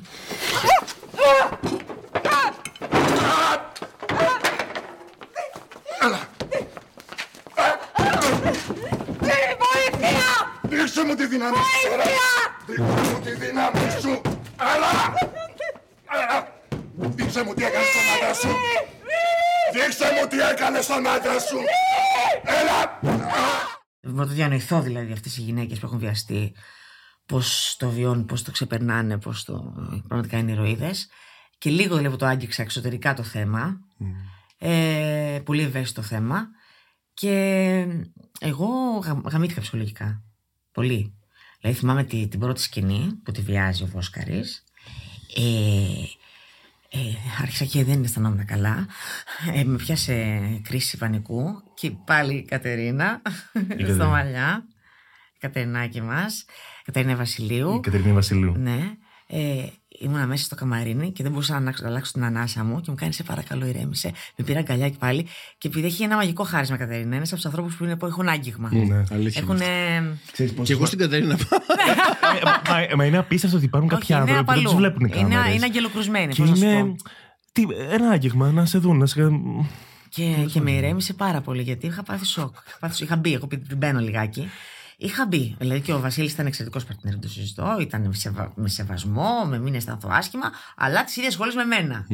Πάμε να το, το κάνουμε. Ξύλο, θα βία και τέτοια. Ήταν στιγμές που νόμιζα ότι θα μου σπάσει το λαιμό. Τον κράταγα από το χέρι και δεν έλεγχε τη δύναμή του. Και προσπαθούσα να επιβιώσω. Ήταν στιγμές που προσπαθούσα να επιβιώσω. Αλλά δεν του έλεγα κι εγώ όμως, μην το κάνεις, γιατί ήθελα να βγει αληθινό. Και συνήλθα μετά. Συνήλθα. Αλλά μου πήρε, ήταν σοκ για μένα. Ήταν σοκ. Ήταν σοκ. Μαρία, θέλω να σε ρωτήσω, νομίζω, δεν νομίζω ότι το συζητήσαμε ποτέ αυτό. Όλο αυτό το κομμάτι εκείνης της περίοδου, τι επαφή είχες με τον κόσμο; Ενώ Ναι. αυτή η πα- η παράξενη συγκυρία της σειράς να, να βγουν όλα αυτά λίγο πριν το, το Me Too και λίγο πριν, ας πούμε, Ναι. την, ένα- την αρχή του Me Too στην Ελλάδα Ναι, με, την, ναι, ε, ναι, ναι, ναι. με την Πεκατόρου, κάπως είχε τύχει να, Και να πέσουν. προηγείτο, προηγείτο λίγο, Αλλά από ό,τι ναι. ξέρω, είχες, δηλαδή θέλω να πω, ο κόσμος σου μίλαγε. Ναι, ναι, ναι, ναι. Πολύ. Άγγιξε πολύ κόσμο αυτό το πράγμα. Ε, λες και ήταν η κοινωνία μας λίγο στο... είχε φτάσει στο αμήν, σαν να έβραζε κάτι. Ε, και η ιστορία της Ελένης ε, που τελείως συγκυριακά συνέβη εκείνη την περίοδο να, να είναι ιστορία κακοποίησης, βιασμού, μιας γυναίκας που ε, υψώνει το ανάστημά της και βγαίνει να μιλήσει για αυτό το πράγμα, που είναι κάτι ε, υπερβατικό ρε παιδί μου, δεν το κάνεις εύκολα, θέλει μεγάλα κότσια να βρεθείς αντιμέτωπος με αυτό, με την κοινωνία που ξέρεις, να σε κοιτάει καχύποπτα, να σου λέει ότι ναι, αλλά μήπως και εσύ. Όλα αυτά, όλα αυτά, όλες αυτές οι ελεηνές αντιλήψεις. Ε, και μηνύματα έπαιρνε από τον κόσμο. Ότι μπράβο που τους, ε- τους ενέπνευσε πάρα πολύ αυτό. Δηλαδή ε, μου είχαν στείλει μηνύματα παιδιά που ε, είδαν τη στάση της Ελένης και μίλησαν ε, σε ένα λεωφορείο που κάποιος χούφτωσε κάποια κοπέλα και του είπαν τι κάνεις ρε εκεί πέρα; Ή ένας οδηγός που σταμάτησε το λεωφορείο και κατέβασε τον άλλον. Ή ένα κοριτσάκι σε, σε ένα παγκάκι στο σχολείο που δεν, δεν, τι να πω, υπάρχουν περιστατικά που μου διηγήθηκαν που πήραν θάρρος από τη στάση της Ελένης, που βρήκε το θάρρος και το έκανε αυτό το πράγμα, με όλο αυτόν τον εκφοβισμό των 6 χρόνων που έζησε, και με το, το μετατραυματικό σοκ που υπέστη, γιατί που έπρεπε και αυτό να διαχειριστώ στις, σκηνές, στις σκηνές μετά τους βιασμούς, είναι... Τι, τι αφήνει και πώς διαχειρίζεσαι τη ζωή σου; Δεν μπορείς να αγγίξει ο λάμπρο, δεν θα σε αγγίσει κανένας άντρας. το κορμί σου πονάει. Είναι, ντρέπεσαι, αισθάνεσαι βρώμικος, αισθάνεσαι Εντάξει, παιδιά, μιλάμε για πράγματα πολύ σκοτεινά. Αλλά αισθάνθηκα μια τρομερή. Ότι, ότι έδωσα κάτι, ότι συνέφερα κι εγώ ε, σε όλο αυτό που συνέβη. Και είμαι πολύ περήφανη για το ρόλο και για τους συνεργογράφους μας που σαν να φουγκράστηκαν την εποχή και λίγο πριν γίνει αυτό έδωσαν ε, ένα φοβερό παράδειγμα θάρρους, τόλμης και πώς θα έπρεπε να είναι τα πράγματα και να, να, να γίνονται σε αυτό το θέμα. Ναι. Γιατί πιστεύετε ότι αυτοί οι δύο άνθρωποι αγαπήθηκαν τόσο πολύ από τον κόσμο; Και επίσης, σύνθετη ερώτηση, τι είναι αυτή η, η, η κουλή αγάπη που έχουν που είναι τελείως εκτός εποχής; Ναι. υπό μία έννοια, δεν είναι κάτι που συνηθίζεται. Εγώ δεν είμαι σίγουρος ότι και τότε συνηθιζότανε. Θέλω να πω είναι κάτι, ξέρεις. Ενώ ρε παιδί μου ότι οι άνθρωποι είμαστε έτσι όπως είμαστε. Μας ξέρουμε, ενώ εμ, εμείς ξέρουμε πώς είμαστε και τι κατά άνθρωποι μπορεί να γίνουμε και τι αυτό, κακή, μίζερη, περί, σκοτεινή, όλο αυτό. Αλλά παρόλα αυτά, και εγώ το θυμάμαι από την αρχή, χωρίς ούτε να υποστηρίζω ούτε να μην υποστηρίζω αυτό το ζευγάρι ναι, σεναριακά. ναι. Δεν έχω δηλαδή, θε- δεν παίρνω θέση απέναντι σε αυτούς, αλλά θυμάμαι το είχα νιώσει από το casting, γιατί άμα σας γνωρίσει κάποιος χωριστά, δεν θα μπορούσε ποτέ τέριαζε να τελείως, φανταστεί Ναι, ναι, ναι. ναι ότι εσείς οι ταιριάζει. δύο θα Όχι, μπορούσατε ναι. ποτέ να είστε. Κι όμως εγώ είχα δει αυτό το πράγμα, το οποίο τελικά όντως αυτό αγαπήθηκε. Το οποίο είναι ένα παράλογο πράγμα στην Πολύ. πραγματικότητα. Είναι παράλογο. πολύ έχεις δίκιο. παράλογο. Πολύ, πολύ, πολύ. Το, Και το θα παραδεχόμαστε. Το παραδεχόμαστε. Και εμείς το είχαμε πει. Και Ναι. εμεί το είχαμε πει. Εγώ Υπήρχε, υπήρχε, υπάρχει ένας φόβος. Πώς θα γίνει; Στην αρχή, εννοώ στην, άμα την εμφανίσει ή οτιδήποτε. Λες, δεν ας ταιριάζουν πούμε. αυτοί οι δύο άνθρωποι. Έτσι, Ναι, δηλαδή. ναι, ναι, ναι. Αλλά ίσως ξέρεις και αυτό το ετερόκλητο είναι που κάτι έκανε και σε εμάς τους δύο προσωπικά. Ξέρεις, η αλλά παραφωνία και πολλές στον φορές βρίσκει κόσμο. κάτι στην παραφωνία. Στη... Γιατί δηλαδή, πώς βλέπεις ένα ζευγάρι. Δεν ξέρω πώς να το πω τώρα. Ε, δύο ετερόκλητους ανθρώπους να. ξέρεις. Εγώ δεν ήξερα την ιστορία. Ναι, ναι. Θέλω να πω, καμιά φορά το σκέφτομαι αυτό και το λέω ότι όταν ξεκίνησα casting ήξερα πολύ βασικά πράγματα. Δεν είχα ιδέα. Και αυτοί γράφανε Ούτε τι θα συνέχεια τα γίνει με τη παιδιά. γυναίκα σου ήξερα, ούτε Ναι. τι σχέση θα αναπτύξει. Ήξ- Ήξερα μόνο ότι οι τρεις αδερφές θα έρθουν σε κόντρα. Αυτό το ήξερα, ας πούμε. Μπράβο. Αλλά δεν έπαιξε πολύ μεγάλο ρόλο στην επιλογή των τριών κοριτσιών. Ήταν πιο πολύ να δέσουν. Αλλά για κάποιο λόγο αποφάσισα μόνος μου ότι αυτός είναι ένας ιδεατέο έρωτας που μπορεί και να μην συνέβαινε ποτέ. Εγώ δεν ήξερα ποτέ ότι αυτοί οι δύο Θα μπορεί και να. παντρευτούνε ή Με θα τίποτα. κάνουν- Έλα, ρε, εσύ. Δεν ήξερες ότι θα παντρευτούν, ας πούμε, στο τέλος ή ότι Όχι, θα. όχι. Ήξερα ότι είναι ένας έρωτας που θα περάσει από χίλια δυο Ναι, ζόρια που όντως, άμα, άμα, άμα το καλοσκεφτείς, και η Θεοδοσία αργά πέθανε. Ναι. Θέλω να πω, δεν πέθανε από τα 50 επεισόδια, ας πούμε. Ναι, δηλαδή, και δεν ήξερα, γιατί ε, εν τω μεταξύ μετά πέρασε, ξέρω εγώ, Κυπρέος. Λέω τώρα ένα παράδειγμα. Θέλω να πω, δεν, η άλλη δεν πήγε στην εκκλησία να παντρευτεί. Ήταν πολύ κοντά. Οπότε εγώ τι είχα στο κεφάλι μου να βρω δύο που θα είναι το ζευγάρι που θα πρέπει να είναι μαζί, αλλά δεν θα είναι ποτέ. Άκου να δεις. Έτσι το σκέφτηκα. Κοίτα τώρα. Πάντως κάπως έτσι μου το έχει μεταφέρει και εμένα η Μελίνα, με τη, η Μελίνα Τσαμπάνη με την Τίνα Κάσου, ε, όταν κάναμε το casting. Μου είχε πει ότι σκέψου ότι αυτός με την Ελένη είναι το Romeo Juliet ε, των Άγρων Μελισσών. Είναι ένας έρωτα, ένας έρωτας, ρε παιδί μου, ο οποίος μάλλον μπορεί και να μην είναι εύοδος ποτέ. Αυτό σου λέω. Δεν ήταν σίγουρο ότι θα Και γίνει. κάπως έτσι νομίζω ότι το χτίσαμε. Πάνω σε κάτι, σε κάτι ιδεατό. Φυσικά εννοείται ότι εμείς ξέραμε την κατάληξη, εννοείται. Ναι. Ζούσαμε σκηνή τη σκηνή. Ε, Αλλά το φτιάξαμε, ρε σε Μαρία, νομίζω. Λιγάκι και ναι, μαζί. δουλέψαμε. Δουλέψαμε μαζί. δουλέψαμε δηλαδή, πολύ. συναντηθήκαμε με τη Μαρία ουκ ολίγες φορές για να συζητήσουμε Πρόβες. για το Λάμπρο, την Ελένη, το τι είναι το βιογραφικό τους, το τι είναι αυτό που τους συνδέει. Για να σου δώσω καταλάβεις, το φτιάξαμε σε τέτοιο βαθμό. Το, το, ένα βιογραφικό και το ψυχογράφημα των χαρακτήρων που λέγαμε λοιπόν η Ελένη είναι αυτή, αυτή, αυτή, αυτή με τις αρχές η, η μάνα για τις αδερφές της. Ο Λάμπρος είναι ο δάσκαλος που έχει χάσει τη μάνα του οπότε δεν είχε ποτέ μάνα, έχει ένα μικρό αδερφό, ένα πατέρα. Και όταν ήρθε το επεισόδιο που της έλεγα γιατί την άφησα, γιατί ούτε εγώ το ήξερα, γιατί την άφησα 10 χρόνια, είχα πάθει τραλαλά. Ναι, όχι, ο Δημήτρη ήταν Είχα- έξαλλος. Ήμουνα έξαλλος. Εννοείται. Είχα στείλει δύο φορέ. Λέει, εγώ δεν θα το έκανα ποτέ αυτό. Πώς θα το υποστηρίξω; Όχι, ναι. σα- σα- σα- σα- σα- έξαλλος. σα- Σαν λάμπρος ήμουν έξαλλος. Λέω, δεν δικαιολογείται πόσο λάμπρος που έχω χτίσει τόσα επεισόδια Το έκανα λέει αυτό. στην Ελένη. π- π- π- Μην πω τη λέξη. Μαλακίες. Ότι. Και στέλνω το, το σενάριο πίσω στην Τίνα την Κάσου. Της λέω: Σε παρακαλώ και στη Μελίνα μήνυμα. Της λέω: Βοηθήστε με, δεν μπορώ να το υποστηρίξω. Τι της λέω. ναι, ναι, ναι. Σε άφησα 10 χρόνια και γύρισα πίσω. Αυτός είμαι. Αυτό παίζω τόσο καιρό. Παίζω λάθος ρόλο. Δεν μπορούσε να το δεχτείς. Δηλαδή θέλω να σου πω ότι είχαμε μια απίστευτη τριβή και με τους. σε βασικά θέματα έτσι. δηλαδή, εγώ τη Μελίνα την πήρα τηλέφωνο τρεις φορές το χρόνο να την έχω πάρει τηλέφωνο. ε, τον πρώτο χρόνο αυτή ήταν μια πολύ σημαντική στιγμή. Της λέω: Βοήθησέ με, σε παρακαλώ πάρα πολύ. Και να αρχίζω να βάζω μέσα.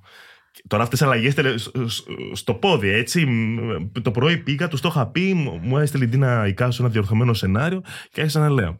Σε μια μεταπολεμική Ελλάδα, πώς να σε πάρω μαζί μου, με μεταθέσεις από εδώ και δεξιά και αριστερά και πούτσες μπλε γάμισέ Και με να μου λέει τώρα. σε πίθη αυτό, σε πίθη. Και Και την δεν λέω- με πει. Σε πίθη αυτά που βάζω τώρα που έβαλα. Το- σε- σε- Ναι, ναι, ναι. Και του λέω ναι, αυτό εντάξει είναι Ναι, ναι, ναι. Το κάνει ότι θα Δηλαδή, προσθέτω. Είχα στεναχωρηθεί Είχε τόσο πολύ. στεναχωρηθεί. Εκεί στο βαρέλι, στη σκηνή που κάναμε. Τον είχε έξω πολύ από το- ψηλά το λάβρο. Και σου λέει πώς εσύ το έγραψες Ελένη, ρε παιδί μου. Πώς- Ναι, πώς δεν μπορούσα να μπορούσε; καταλάβω. Ότι Ναι. Δεν είχα μια βασική δικαιολογία γιατί έλειψα 10 χρόνια. Τι εννοείς; Τι έκανε ο πατέρας μου;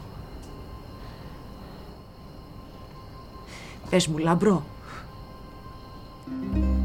Όταν κόντευα να πάρω το πτυχίο μου και να γυρίσω. Όπως το είχαμε κανονισμένο. Ήρθε και με βρήκε. Σε βρήκε; Ήξερε τα πάντα. Τα ξέρω, αλλά ήξερε ότι αλληλογραφούσαμε, ήξερε ότι θα παντρευόμασταν. Τον παρακάλεσα χίλιες φορές ξανά και ξανά να μας δώσει την έγκρισή του. Τίποτα. Ξέρεις τι μου είπε; Ότι σε ζητάνε παλικάρια που θα έχεις τύχη καλύτερη μαζί τους. Και εσύ και η οικογένειά σου. Και τι με αυτό; Μη μου πεις ότι γι' αυτό δεν γύρισες. Όταν έφυγε είπε δεν θα δώσω καμία σημασία. Ούτε σε αυτόν, ούτε στις απειλές του πατέρα μου τόσα χρόνια να μην είμαστε μαζί. Εκείνο το βράδυ έπεσα να κοιμηθώ. και με πιάσε κρύος υδρότας. Σκεφτόμουν τα λόγια του Γιώργη. Ξανά και ξανά και ξανά. Η κατάσταση της χώρας επικίνδυνη. Θα είσαι ένας δασκαλάκος που θα τρέχεις στην κόρη μου από το ένα χωριό στο άλλο. Μακριά από τον τόπο της, μακριά από τον πατέρα της, μακριά από τις αδερφές της που την έχουν σαν μάνα. Και αποφάσισες ότι θα ήμουν καλύτερα χωρίς εσένα. Όλοι θα ήταν καλύτερα. Πάνω απ' όλους εσύ. Θα διέλυε την οικογένειά σου. Το ρεζιλίκι του πατέρα σου σκέφτηκα. Ένα κάρο δικαιολογίες. Αν με αγαπούσες αληθινά, Σταμάτα. Σταμάτα. Αν τα έκανα όλα στάχτη και σε έπαιρνα να φύγουμε κάποια στιγμή θα με μίσουσες, το ξέρω. Και έτσι αποφάσισες πίσω από την πλάτη μου για μένα. Ήταν η πρώτη φορά που ήπια λίγο τσίπουρο. Αλήθεια. ναι. Είχε φέρει ο Στάνγογλου τσίπουρο, έκανε και κρύο και του λέω βάλε μου λίγο τσίπουρο. Του λέω σε παρακαλώ πολύ, δεν μπορώ να το διαχειριστώ αυτό το πράγμα. Τσίπουρο επίσης να πω μέσα και τα λέμε τώρα. Έτσι, αυτά, αυτά να τα και πούμε και αυτά. Ε, στη σκηνή του πανηγυριού. Α! Ψοφόκριο. Ψοφόγκ. Έκανε κρύο.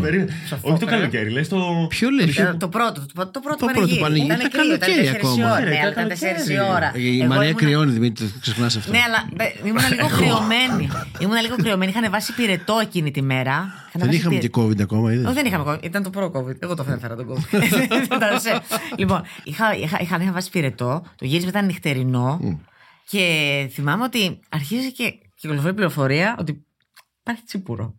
Οπότε αρχίζει να. Έχεις, έχεις τσίπουρο. Ε, ξέρεις, πολύ, πολύ ελεηνά όμως κρυφά. Πολύ. Έμαθα ότι σπρώχνεις τσίπουρο. Ποιο το είχε φέρει. Δεν μπορώ να μιλήσω, δεν μπορώ να πω. Σταμάτα να βγάζει. Όχι, με τσιμπουράκι πλέον, δηλαδή, σιγά το- Λοιπόν, έπρεπε να κάνουμε γλέντι. Ήμασταν κουρασμένοι ψόφια ελεηνά. Γιατί είχαμε και πριν σκηνέ. Και έπρεπε να κάνουμε το πανηγύρι, να χορέψουμε, να στηθεί όλο αυτό το πράγμα, να είναι τέλειο η πρώτη συνάντηση Λάμπρο Ελένης και αυτά. Και Στο εγώ, χορό, εγώ, λες. να, εγώ να είμαι έτσι, ε, ε, χάλια με τον πυρετό. Και λέω θα πιω λίγο τσίπουρο. Και πίνω τσίπουρο, μου, πέρασε, μου πέρασαν όλα. Βγήκαν οι σκηνές, είχα κέφι. Λέει το ρίσκαρα. Εγώ δεν- γενικά δεν πίνω. Και έτσι το ξεκινάει ο ρίσκαρα- αλκοολισμός. Και έτσι ξεκινάει ο αλκοολισμός. Πέτυχε τη μια φορά, το ξανακάνω. Όχι. Δεν είναι θέλω να δώσω μήνυμα αυτή τη στιγμή στα παιδιά. Έτσι, μπράβο, γι' αυτό Να δώσω σου- σου δώσα μήνυμα, πάσα. λοιπόν, ότι μακριά από το αλκοόλ και Μακριά. ποτέ δεν οδηγούμε και πίνουμε. Λοιπόν, λοιπόν και ναι, είχα- είχαμε, είχαμε, είχαμε πιει εκείνη τη νύχτα. Είχαμε πιει όλο. όλος. Κυκλοφόρησε τσίπουρο και με. Εντάξει, λίγο- το σώσαμε. Το σώσαμε, δεν Μπορούσαμε να πεκρουλιάσαμε. είχαμε Δεν πιει. πεκρουλιάσαμε. Κρίμα. όχι. Δεν πεκρουλιάσαμε. όχι. Κρίμα. Κρίμα, να, πούμε, ναι. να- να κάνω ρακόρ σε αυτό το σημείο και να μιλήσω για αυτόν τον χαρακτήρα σου που νομίζω δεν τον ξέρουν οι άνθρωποι όλοι αυτοί Ναι. που έχουν αγαπήσει τη Λενιό. Ότι είσαι, είσαι βαθύς τρόμπας στην Τρόμπας. πραγματικότητα. Τρόμπας είναι η λέξη. Ότι πραγματικά η σοβαρότητα είναι μια λέξη που δεν τη γνωρίζεις αλήθεια. Η αλήθεια είναι ότι Δηλαδή, έχω κοροϊδέψει όλο τον κόσμο. Νομίζουν ότι. Εγώ δεν Νομίζω καταλαβαίνω ότι αυτό που είσαι λες. μια- Τρόμπας, τι νοείς. Τρόμπας. ε, νομίζουν όλοι ότι είναι μια σοβαρή κοπέλα η οποία διαβάζει, μελετάει και πηγαίνει και παίζει σοβαρά το ρόλο της και τα κάνει όλα Το λένε τέλεια. αυτό πριν με γνωρίσει Αυτό ο θεωρώ. κόσμος. Έχει πολύ. Άμα ότι τη δεν γνω- την αγγίζουμε. Είναι, Ναι. μα- είναι, Είναι αλλού, τέτοιο. σε Ναι, ένα ναι, είναι κόσμο, αλλού. τέχνη, Είναι αλλού, ναι, ναι. Τέχνη, αποστολή. Νομίζω ότι είναι η, η στιγμή σε αυτούς τους χιλιάδες, τουλάχιστον λίγους χιλιάδες που θα ακούσουν αυτό το επεισόδιο, να πούμε ότι παιδιά δεν ισχύει Ένας αυτό. παπάρας είμαι. δεν μπορείτε να φανταστείτε πόσο γέλιο αυτή η Δεν μπορώ κοπέλα. να ζήσω αλλιώς. Δεν μπορώ να κάνω σοβαρά πράγματα αν δεν το ξεφτυλίσω, ρε παιδί μου. Ναι, αλλά αυτό φαίνεται, ας πούμε, στη σκηνή με τις κοτούλες. Γκράντε σκηνή, νομίζω μεγάλη επιτυχία της σκηνή. σειράς. Ξ- Είχαμε ξεκολουθεί στο γέλιο, πραγματικά με αυτή τη Ήταν σκηνή. και στο casting, θυμάμαι. Και στο κα... από το casting το είχα προτείνει. Μας πήραν τις κοτούλες μας. Λοιπόν, και λέει η Δρόσο, ε, θα μας πάρουν τις κοτούλες μας. Βγάλουν την καραμπίνα. Πού μας λένε την καραμπίνα, να μας πάρουν τις κοτούλες μας. Και τελικά είχε δεν το δει κρατήσατε, τόσο- είπατε κότε. Γιατί δεν μπορούσε η Ναι, Δανάη. δεν μπορούσε η Δανάη να δεν πει μπορούσε τι- η Δανάη να συγκεντρώσει. Και Έχει γέλαγε. ξεφτυλιστεί στο νευρικό γέλιο. Και πηγαίναμε. Και ο Λευτέρης προσπαθούσε. Πάμε άλλη μια παιδιά. Δεν ήθελε να τις θυσιάσει τις Ναι, κοτούλες. οι Δεν κοτούλες ήθελε. τόσο Ούτε εγώ ωραίες. ήθελα. Γιατί το λέγαμε ότι θα το κρατήσουμε. Το λέγαμε από το casting ότι θα το κρατήσουμε σε εκείνη τη σκηνή. Λοιπόν, και η Δανάη, άλλος τρόπος και αυτή. μην τα λέμε και αυτά. Λοιπόν, Η Δανάη ε, γελάει στο, στο έτσι. ναι, ναι, ναι. Και έχει Πολλές φορές δεν με κοροϊδευτεί. κοιτάζει η Δανάη στι σκηνές που κάνουν στο τραπέζι. Γελάει. Ναι, Μα ε, έχουν ε, κοπεί πλάνα, πες το, επειδή η Δανάη κλαίει και κλαίει. Τυχερό που δεν είσαι ο κουκουράκι, να το πούμε αυτό έτσι. Ναι. Γιατί; Γιατί δεν σταυρώνεις σκηνή μαζί του, δεν υπάρχει. Πρέπει να κοιτάζονται έτσι κάπως. Να παίζουν. μέτωπο, ναι, Να ναι, κοιτάς ναι. στο μέτωπο, στο πηγούνι. Ε, με το που κοιταχτούν, πεθαίνουν στο γέλιο. Ναι, ναι. ναι. Αυτό το υπέροχο αρωματικό ζευγάρι απλά γελάει συνέχεια. Ναι, ναι, ναι, ναι, ναι, ναι, τρομπαρή φυσικά. Ποιος άνθρωπος μπορεί να σε διαλύσει το γύρισμα Μαρία από τα γέλια; Δηλαδή να, πε- να, να μπει και άμα την εμφανίσεις να πάθεις, δηλαδή να αποσυντονιστείς. Υπάρχει τέτοιο άνθρωπος; Ναι. Ναι, υπάρχει. Ποιος είναι αυτός ο άνθρωπος; Είναι ο μόνος άνθρωπος που μπορεί να το κάνει. Ναι. Ε, που γενικά αντέχω. Αντέχω πάρα πολύ. Αντέχεις, η αλήθεια είναι Φυσικά, αυτή. ναι. Ναι, ναι, ναι. Λοιπόν, να κάνω τη μεγαλύτερη μαλακία. Νομίζω εγώ στο, στο προσωπικά. παιχνίδι τύπου να σε κοιτάω ποιο θα γελάσει πρώτος πρέπει να τους νικάσει. Τους νικάω, τους νικάω, τους νικάω όλους. Ε, μπορώ να κάνω τη μεγαλύτερη μαλακούρα, να τους διαλύσω όλους γύρω μου και εγώ να αντέξω. Να, να θέλω να γελάσω φυσικά, αλλά να μπορώ να κρατηθώ. Ναι. Έχω λυγίσει με Οδυσσέα Πασπιλιόπουλο. Δεν τον ρωτήσω, εγώ. Καλά, Δεν παιδιά. γίνεται ο να- Οδυσσέας, Ε, Δεν γίνεται. Συμφωνώ απόλυτα. Δεν Ο Παιδιά, γίνεται. Οδυσσέας. παιδιά, έχω βρει το δάσκαλό μου. Δηλαδή, ε, έχω Πραγματικά, λυγίσει σε σκηνή. πραγματικά. Έχω γυρίσει πλάτη. Εγώ, ε, αυτό που κάνουμε στο θέατρο ήταν κάτι που κάνει. Γιατί βάζουμε στοιχήματα με τον Οδυσσέας στις σκηνές. Δεν το ξέρεις αυτό. Υπάρχει μια σκηνή. Δεν το- το- τρέπεστε. Ε, Βάζουμε στοιχήματα. Στοιχήματα. Ποιος τα Βάζουμε- κοιτάει; Τα καλώς βάζ- αρέσει περίμενα σκηνή. να σου πω. Βάζουμε. Οδυσσέα, δεν μου τα έπεσε αυτά. Ναι, ναι, ναι. Βάζουμε συνθήκες μεταξύ μας με τον Οδυσσέα. Λοιπόν, κάνουμε στην πρόβα κάτι που λέμε το κείμενο και το κάνει κάπως αυτός. Ναι. Και το κάνω, σε παρακαλώ, κάτω έτσι. Μου λέει, εννοείται ότι το κάνω έτσι. και μετά, επειδή έχουμε στο νου μας. Δηλαδή, υπήρχε μια σκηνή με τις αδερφές που λέει, που του λέω, Ναι, αλλά θα το κάνεις αυτό. Θα το κάνω, Ελένη. Και έλεγε Σιμίνα, Ναι, αλλά πώς θα το κάνεις. Έτσι, Ασημίνα, ε, αγανάκτηση. Και το έκανε έτσι όπως. Το έκανε έτσι. λοιπόν, ε, και μια σκηνή, επειδή δεν ξέραμε τι να την κάνουμε, ήταν μια σκηνή καθημερινή που ε, λίγο περίεργη, λίγο Ναι. ξέρεις που δεν συνέβαινε κάτι. Και εκείνη τη στιγμή, επειδή σου λέω, βάζουμε συνέχεια συνθήκε με Βασιλιόπουλο, και αν θα γελάσουμε και ο ένας παρασύρει τον άλλον, κάναμε όλη τη, λέμε, σε όλη τη σκηνή που μιλάγαμε μαζί ήταν η Έλλη, ο Λάμπρο, ο Δημήτρης, ο Λεκάκης, ο Προύσαλης. Δεν θυμάμαι ποιος ήταν. χαμός, ναι, ναι. Ήμασταν μαζί μέσα στο σταμυρόσπιτο τώρα. Και είναι στη μέση αυτή η παπάρα, το, κιου, ένα- είναι το, το, το, κεραμικό που μα έχουν φορτώσει κάθε χρονιά έχουμε και Αυτό ένα. που είναι εκεί πάντα. Αυτό που είναι εκεί Πάντα. πάντα. Δεν- στο- δεν στο γεμίζει, δεν σταμυροτράπεζο, αδειάζει, δεν ποτέ, φεύγει, Δεν δεν- έχει τίποτα, απλά είναι είναι εκεί. κολλημένο, ναι. Λοιπόν, και είπαμε, πάει να κοιτάμε σε όλη τη σκηνή αυτό. και- Και γυρίσαμε όλη τη σκηνή. Μιλάγαμε, είχαμε λόγια. Ναι, αλλά τι θα γίνει όμως και εσύ τι θα κάνεις; και κοιτάγαμε και οι δύο. Τρέφεις. δεν γυρίσαμε να κοιτάξουμε κανέναν άλλον. Λες και ήτανε- είχαμε την προσοχή μας εκεί πέρα. Και κάναμε ότι. Το μαγικό κοίταζα- κιούπι, Κοίταζα από εκεί το παίρνουν την κιούπι πληρο- και την ήμουν εκεί. πληροφορία. Ναι, αλλά τι θα κάνεις, θα πάτε μετά, ναι. Οι άλλοι θα Εγώ- δεν το ξέραν. Αυτό Φυσικά ήταν. και το ξέραμε, το ξέραμε, ξέραμε, το ξέραμε. Γιατί στην αρχή είπαμε να το κάνουμε όλοι. Αλλά λύγησαν οι υπόλοιποι. Όχι, δεν ήταν ότι λυγίσαμε. Κάποιος Λυγίσατε. έπρεπε- Όχι, δεν, όχι, καθόλου δεν λυγίσαμε. Ε, Κάποιος έπρεπε να, να παίξει φυσιολογικά εκείνη τη στιγμή γιατί εσείς ήσασταν αποφασισμένοι όλα για όλα. Να τα- Α, ναι, εγώ θα θέλω Δηλαδή, αυτά. σκέψτε δεν τώρα μπορώ. πέντε Θα ανθρώπου θέλω αυτά. να κοιτάνε το κιούπι και να μιλάνε. Δεν Ήταν γινόταν. φανταστικό θα ήταν. Θα το Αλλά ψάξω. Είχα πάρει τηλέφωνο. επειδή το Εσένα λαχταρούσε πώς σου τόσο πολύ η Μαρία και ο Οδυσσέας, ξεκινήσαμε να κοιτιόμαστε. Πρέπει να τη βρω μεταξύ αυτή τη μας. σκηνή, γιατί καταλάβει μου έχει Πρέπει περάσει να τον τη τόπο. βρεις τώρα Ναι, αυτή τη ναι, ναι, σκηνή. ναι, ναι. Γιατί ήταν τέλειο. Εγώ δεν σήκωσα τα μάτια μου από το τραπέζι. Έλεγα πράγματα που δεν έπαιζε να σταθούν αν δεν κοίταζε του άλλους. Και εγώ ήμουν εκεί συγκεντρωμένη στην πιατέλα. Ο Οδυσ... Και ο Οδυσσέας το ίδιο. Στην πρόβα όμως που προσπαθήσαμε να το κάνουμε όλοι, λυγίσαμε άγρια. Όλοι, γελάγαμε. Με το κιούπι. Με το κιούπ. Δηλαδή, πρόσεξε τώρα, κοιταζόμαστε. Μιλάει ο Λάμπρος και είμαστε στη φάση. Ποιος είναι αυτός; να κάνουμε τα βλέμματα. Ναι. Ε, δεν καταλαβαίνω. Δεν ξέρω, δεν μπορεί να μας δει το κοινό τώρα. Ναι, ναι, ναι, ναι. Ε, εντάξει, έχω γυρίσει πλάτη σε σκηνή. Έχω βρει τρόπο, μιλάει ο Οδυσσέας, μου κάνει μαλακίες και έχω γυρίσει με το μητρό μου πλάτη και γελάω. Είναι η πλάτη μου έτσι. Πάντως έπαιξε πολύ γέλιο η αλήθεια είναι. εντάξει, Δεν Έπαιξε έχω γέλιο, παράπονο. ναι. έπαιξε γέλιο. Και Το νομίζω το, βασιλό το, τους το, και ο- σταμυρός, το σταμυρός του νομίζω μέσα στα χρόνια έχει αρχίσει όλο και η παραγωγικότητα του έπεφτε. Σιγά δηλαδή, Φέτος ξεμπουρδέλεψε τελείω. Δηλαδή παραγωγικότητα μηδέν. Από τις 10 Ειδικά όταν μαζευόμασταν όλοι μαζί. Αυτό όλα τα εννοώ. ζευγάρια μαζί. Ναι, αυτό Όλα τα εννοώ. ζευγάρια μαζί, δηλαδή μια σκηνή που ήταν να γίνει Και μισή Δανάη ώρα, γινόταν μια Κουκουράκης, μισή ναι, ώρα. δεν υπάρχει, ναι, ναι, ναι. Γινόταν μια μισή ώρα, δεν μπορούσε να συγκεντρωθεί κανένας. Όχι, όχι, καλά. Όταν μαζεύεται, όταν μαζεύεται και ο Κουρίσιο, ο Πασπιλιόπουλο. Και ο, δηλαδή, Είναι καταστροφή. Εκεί, καταστροφή. Είναι Ναι, δεν καταστροφή, ρε υπάρχει. παιδί μου. Όχι, όχι, δεν γίνεται. Μισή ώρα πλάκα, 10 λεπτά σκηνή. Ναι, ναι, συμφωνώ. Το έχεις ανάγκη μου κιόλας. Ναι, και μα, να σου πω δεν κάτι, εμείς δεν γελάσαμε τόσο όσο θα μπορούσαμε. Γιατί ήμασταν Είμαι και λίγο σίγουρος. στρατιώτες. Ήμασταν και λίγο. Είχαμε το παιδιά, έλα, σοβαρευτείτε τώρα. Εντάξει, παιδιά, δεν γίνεται, παιδιά. Ε, είχαμε και αυτό το σκηνοθετικό team, ας πούμε. Ε, βέβαια. Μας μαζεύανε. Τι να κάνουν και αυτοί κακό. Μας μαζεύανε. Ε, Δηλαδή δεν το. Δεν ξεσπαθώσαμε όσο θα θέλαμε. Εγώ θα ήθελα πάρα πολύ δηλαδή. Να κάνω πιο πολύ πλάκα. Δεν έκανα όσο 7 θα Αυγούστου θα ήθελα. είχαμε τελειώσει. Ποια Όχι, Αυγούστου. να σου πω κάτι, γιατί εγώ μπορώ και συγκεντρώνω κατευθείαν. Κάνω την πλάκα και τσάπα. Εσύ. Ναι, αλλά αποσυγκεντρώνεις τους άλλους.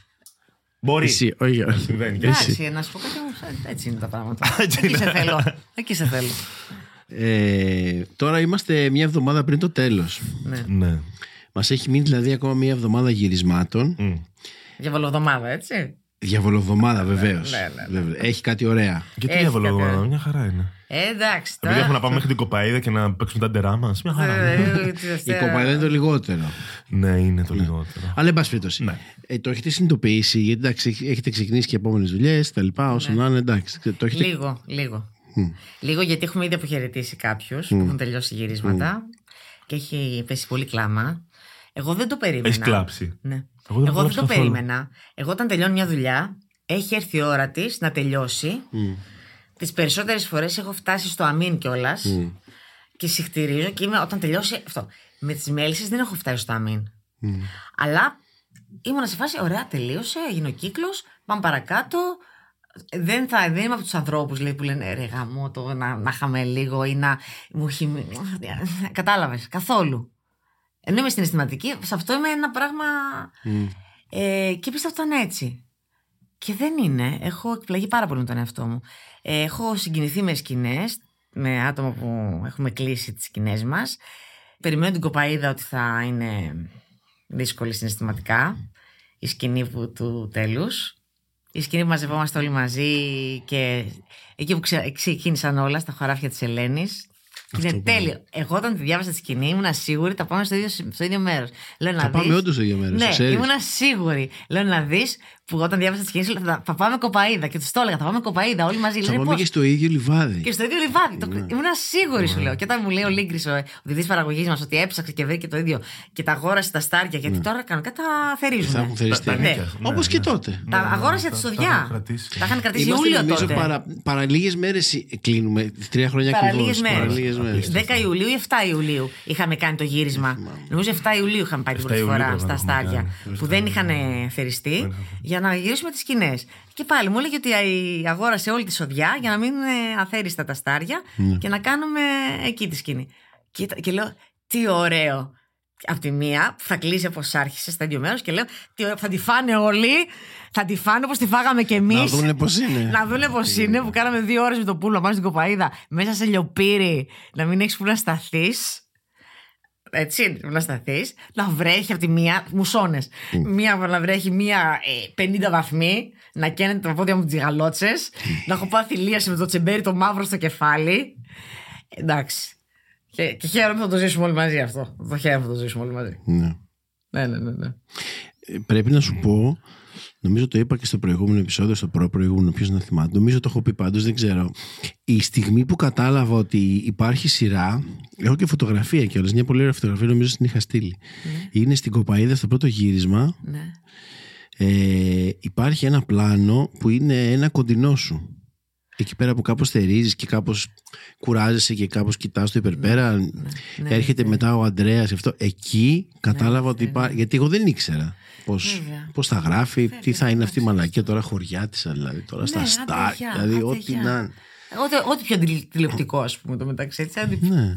Ναι, από Ναι, αυτά αλλά που λες. κατάλαβα αυτό. Ε, Είδα αυτό το κοντινό και είπα ότι εντάξει, αφού αυτό το κοντινό λειτουργεί, Μου θα το είχε λειτουργήσει στείλει, όλη η το είχε σειρά. στείλει και ήταν τέλειο όλα, πως τα χρώματα πώς έδειχναν. και με το γα- Ήτανε τα ρούχα, το πρόσωπο πώς ήταν ταλαιπωρημένο. Υπάρχει μια φωτογραφία περίεργη που, είναι, που, που καθρεφτίζεται η μούρη μου στο monitor στο πλάνο το δικό σου. Την έχω στείλει αυτή. Πολύ Τη ωραία θυμάσαι. φωτογραφία. Ναι, ναι. Ε, ναι, είναι Πολύ περίεργο. μεγάλη το πρόσωπό μου και μέσα εσύ. Κάπως είσαι- λίγο και αχνά, ναι, ναι. ναι. Ε, Τέλεια. Πολύ συγκινητική. Εκεί το κατάλαβα. Πάντως, εγώ δεν νιώθω τόσο, τόσο μεγάλη συγκίνηση.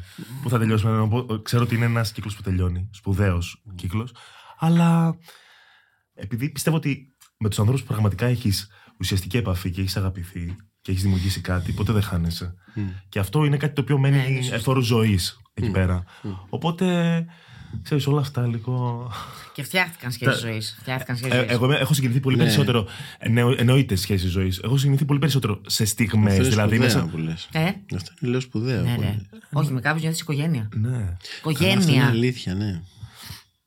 Έχει περάσει τόσα. Ξέρεις, τι, και είναι- και προσωπικά και, και στην προσωπική ζωή που να σε έβραν διάφορα και, και να είναι και ο άλλο να στηρίζει, να είναι. Αυτό θέλω να πω. Δεν το Ότι, έχω υπά- ξαναζήσει. ο- ότι υπάρχουν σκηνές που έχουμε συγκινηθεί που κάναμε μέσα στη χρονιά και είναι πολύ πιο σημαντικές από ένα τέλος. Δηλαδή το τέλος δεν είναι τίποτα. Ναι, εντάξει, αλήθεια είναι αυτό. Έχουμε Ναι, ναι, ζήσει ναι. τόσα Σωστός. πράγματα, ας πούμε, στη Λέρο. Θυμάσαι, ας πούμε, εκείνο, τα- εκείνο το, τα, τα επεισόδια με την τόση κούραση και το. Ναι, δηλαδή, με, θυμάμαι, ας πούμε, τον Προκόπη που έκλαιγε στην αγκαλιά μου ο Ηλιόπουλος. Ε, από τη δυσκολία και από τις συνθήκες και από το κρύο. Ε, που αυτές οι συγκινήσεις για μένα δεν έχουν να κάνουν με το, με το τέλος.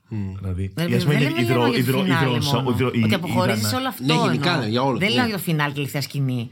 Για όλα Αυτό τα που λες πακέτα. εσύ τώρα Ότι λέμε. τέλος δεν θα ξαναέχει τον Ηλιόπουλο. Ζήσαμε τόσες έντονες στιγμές με κάποιους Εντάξει, ανθρώπους. κοίτα, μοιραίο είναι. Ναι, φυσικά είναι μοιραίο. Είναι λίγο τραυματικό, Ε, Μα εμείς φαντάζομαι. το ζούμε αυτό στη δουλειά μας. Κάθε τρεις μήνες δουλεύει με άλλους ανθρώπους και τους αποχωρίζεις μετά από άλλους τρεις μήνες. Συνέχεια γίνεται. Εντάξει, αυτό. εδώ βέβαια ξέρεις, υπήρχαν άνθρωποι οι οποίοι χάσανε κόσμο, άλλοι που ερωτεύτηκαν και ξερωτεύτηκαν, άλλοι που. πάντα όλα. Ναι, δηλαδή. Τα πάντα α, Περάσαμε μια συνέβησαν. τεράστια αρρώστια όλοι μαζί στην Ε, πανδημία. Αρρώστια, Πω, πω, γάμου, αυτό, χαρές, ναι, λύπε. Περάσαμε πολλά. Κάπως είναι τεράστιο όλο αυτό. Εγώ τουλάχιστον δεν το έχω συνειδητοποιήσει ακόμα. Τα λέω όλα αυτά, είναι σαν να τα λέω σε άλλους. Ναι, να το αφορούν ξέρω. άλλους. Θα σου- Αυτό εννοώ. Μπορεί να ότι- σου έρθει στην επόμενη δουλειά, ξέρεις αυτό. Εγώ νομίζω ότι είναι σαν το θάνατο. Το, το, το, το, Ελπίζω όχι. αντιμετωπίζει, το Ναι, το καταλαβαίνει ελπίζω μετά κι από εγώ, ένα ξέρω, χρόνο. Έτοιμο όχι. τώρα λίγο, αλλά Ρε όχι παιδί μου, στην να καταδείς ότι ξέρεις. Ήταν κάτι ξεχωριστό. Ότι αυτή η συνταγή δεν επαναλαμβάνεται. Μπορεί να, να, Αυτό να είναι γίνει σίγουρο. μια άλλη συνταγή. Ναι, αυτό είναι Να σίγουρο. γίνει κάτι άλλο, μια άλλη συνθήκη γαμάτη. Αλλά αυτό είναι κάτι ξεχωριστό. Νομίζω ναι, ναι, που αυτό δεν, είναι το, σίγουρο. δεν το συγκεκριμένο πράγμα να έρθουν όλα αυτά μαζί σε συμφωνία. Ναι. Είναι κάτι once in a lifetime, ξέρω εγώ. Ναι. Ναι. Πώς σας άλλαξε προσωπικά όλο αυτό, Γιατί εντάξει, είστε και δύο άνθρωποι που αγαπηθήκατε πάρα πολύ, που αυτό το πράγμα δεν είχε προπάρξει στι ζωέ σας. Δηλαδή ξαφνικά, Ναι. ξέρεις, φάγατε ένα πράγμα, ένα οστικό κύμα, ας πούμε, αγάπης. ναι. Ναι. Πώς το διαχειριστήκατε αυτό; Εγώ στην αρχή δεν είχα καταλάβει τίποτα για πολύ καιρό. Επειδή ήμουνα στη φούσκα της δουλειάς μέσα πολύ χωμένη, σιγά σιγά μπήκε και το Twitter στη ζωή μας και ε, μας λέγανε, γράφουν, γίνεται χαμός με την Ελένη, γίνεται αυτό. Επειδή εγώ ήμουν κλεισμένος στο σπίτι, να το πω αυτό το πράγμα. Εγώ το ζήσα πολύ hardcore. Θες και ο όγκος της δουλειάς, θες και ο χαρακτήρας μου που ήθελα να, να, να είμαι σκυλή, να, είμαι, να, το, να το πάω στα άκρα. Δεν έβγαινα, δεν πήγαινα πουθενά, ήμουν μέσα στο σπίτι, σπίτι γύρισμα, γύρισμα σπίτι. Οπότε δεν καταλάβαινα τι γινόταν έξω. Από κάποια στιγμή και μετά ε, συνειδητοποίησα την έκταση του φαινομένου μέλισσες. Ε, και ήταν ε, τεράστιο, τεράστιο. Ναι. Ναι. Λίγο Δηλαδή τρομακτικό. μας ε, ήταν. δεν, το, δεν το πίστευα. Δηλαδή, όταν κάποια στιγμή μου λένε. Ε, Θυμάσαι που ξέρεις, πήγες- έχεις Google, ε, στο Google είσαι έκθεση αναζήτηση στην Ελλάδα παγκοσμίω. Κάτι, κάτι τέτοια. Στα... Λέω, πλάκα μου κάνεις τώρα. Τε- Και μπορεί να μην το έχω συνειδητοποιήσει ακόμα. Μου λένε δεν το έχεις συνειδητοποιήσει, ας πούμε, η Ελένη την αντίκτυπο που είχε στον κόσμο και αυτά. Όχι, δεν το έχω συνειδητοποιήσει πολύ. Γιατί δεν κυκλοφορώ πολύ. Μήπω πήγε στο φεστιβάλ Θεσσαλονίκης; Τι, Που πήγε στο φεστιβάλ Θεσσαλονίκης για άλλη δουλειά; τι ήταν αυτό το πράγμα; Ήταν την πρώτη χρονιά, δεν ήταν αυτό; Φυσικά την πρώτη χρονιά ήταν. Είχα πάει στο φεστιβάλ Θεσσαλονίκης για μια ταινία. Ε, και, και όλοι ήταν και τις μέλισσες. Είχαν έρθει από κάτω έξω της φουτάρας, γινόταν κόσμος. Ναι, ναι, ναι. Τρελό, τρελό, τρελό. Σε έκανα να νιώθω σαν rock star ξαφνικά. Ήταν. εντάξει. Τελικά δεν μου απαντήσατε τι έχει αυτό το ζευγάρι. Τι έχει. Είναι το ιδανικό έρωτας, θεωρώ. Δηλαδή, ο- το ιδεώδες του έρωτα που έχουμε όλοι στο μυαλό μας από εφηβεία, δεν ξέρω. ίσως που το χάνουμε με τα χρόνια, όταν βλέπεις την πραγματικότητα ή όταν βρίσκεσαι σε σχέση που λες πάτε ψάξει τον πρίγκιπα ή την πριγκίπισσα του παραμυθιού. Αυτοί οι άνθρωποι κρατήσανε μια γνότητα μέσα τους, ε, μια, μια παιδικότητα, μια αθωότητα. Δηλαδή είχαν τη δύναμη του έρωτα του απόλυτου που κανένα εμπόδιο, κανένας άνθρωπος δεν μπορεί να, να, να τον νικήσει. Ε, αυτό είναι κάτι που όλοι μας, ρομαντικοί και εμείς, το θέλουμε στη ζωή μας ή θα το θέλαμε να το έχουμε ζήσει. Ή κάποιοι που γίνονται κοινικοί επειδή δεν το έχουν ζήσει και λένε δεν πιστεύουμε σε αυτό, δεν υπάρχει, δεν το έχω ζήσει. Και το, ξέρεις, το κοροϊδεύουνε. Θεωρώ ότι μίλησε πολύ στις καρδιές των ανθρώπων αυτό το πράγμα, αυτός ο έρωτας. Ναι, αλλά κάτι βρήκατε και μεταξύ σας προφανώς Ναι. για να το, καταλα... να το δει και ο Ναι, κόσμος. Δεν ναι, είχε να κάνει μόνο ναι. με το κείμενο εννοώ. Ναι, ισχύει, ισχύει, ισχύει, ισχύει. Υπήρξε μια πολύ ωραία χημεία μεταξύ μας. Δηλαδή, υπήρξε έρωτας, ρε παιδί μου. Δηλαδή, ρωτηθήκαμε τόσο και τους ρόλους μας. Εγώ ρωτήθηκα πολύ το ρόλο του λάμπρου. Νομίζω ότι όπως φανταζόμουν ότι θα ήθελα να, είναι, να υπάρχει για μένα ο έρωτας και όπως έχω συνειδητοποιήσει ότι υπάρχει ο έρωτας στις, ζω- στις ζωές των ανθρώπων και στη δική μου ότι σαν μια ιδέα, σαν κάτι το οποίο μπορεί να κρατήσει ελάχιστα έτσι αντιμετώπισα αυτή την, ε, την σχέση. Δηλαδή έτσι ξεκίνησε όπως είπες ότι με κάτι το οποίο δεν μπορούμε να έχουμε Μμ. με κάτι το οποίο δεν θα εκδηλωθεί ποτέ. Τελικά εκδηλώθηκε, αλλά πάντα οι συνθήκες, τα εμπόδια δημιουργούσαν ε, αυτό το, αυτή την ορμή. Αλλά Αυτό ήταν εκπληώτο πάντα. η είναι Ελένη- τεράστιο θέμα. Ναι, Μμ, το- σωστά. ναι. Τεράστιο Ναι, θέμα. λέει ο Πλάτωνας ότι ο έρωτας είναι ο γιος του Πόρου και της Πενίας. Δηλαδή του πριν και του μετά. Είναι κάτι στο ελάχιστο, το ενδιάμεσο. Ε, και η Ελένη ήταν και δύο αρχετυπικοί χαρακτήρες. Δηλαδή, αν πούμε το κλασικό με το ρομαντικό στοιχείο, Θα μπορούσε να ήταν η Ελένη κλασι- ένα κλασικό στοιχείο, ένα πιο δωρικό και ο Λάμπρος ένα πιο ρομαντικό στοιχείο. Γιατί είναι και ένα ζευγάρι το οποίο έχει και μια διαφορά. Η Ελένη ήταν πιο Ναι, σωστά. δυναμική από τον, από τον Λάμπρο. Στο, στο Φάουστ παντρεύονται η ωραία Ελένη με τον Φάουστ και κάνουν τον Εφορίον. Ο οποίος πεθαίνει πολύ σύντομα, ένα παιδί θαύμα. Έχουμε η ελπίδα μας να μην πεθάνει το παιδί μας. Γιατί να πεθάνει; Στο μέλλον. Θα κάνουμε σειρά σε 15 το παιδί. Ξέρεις. Το Πασόκ, θα έρθει το Πασόκ, ωραία χρόνια.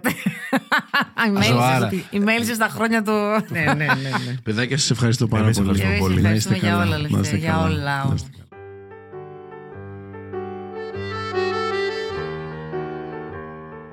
Ήταν το επίσημο podcast των Άγριων Μελισσών, μια παραγωγή της Melon Media για το Soundees. Ηχοληψία Βαγγέλης Μακρύς. Μοντάζ Δημήτρης Κοκοβίδης. Ευχαριστούμε τον Ανδρέα Τσούλε και τη Βάση Καριτινού που μας βοηθούν κάθε φορά με τα ηχητικά αποσπάσματα της σειράς.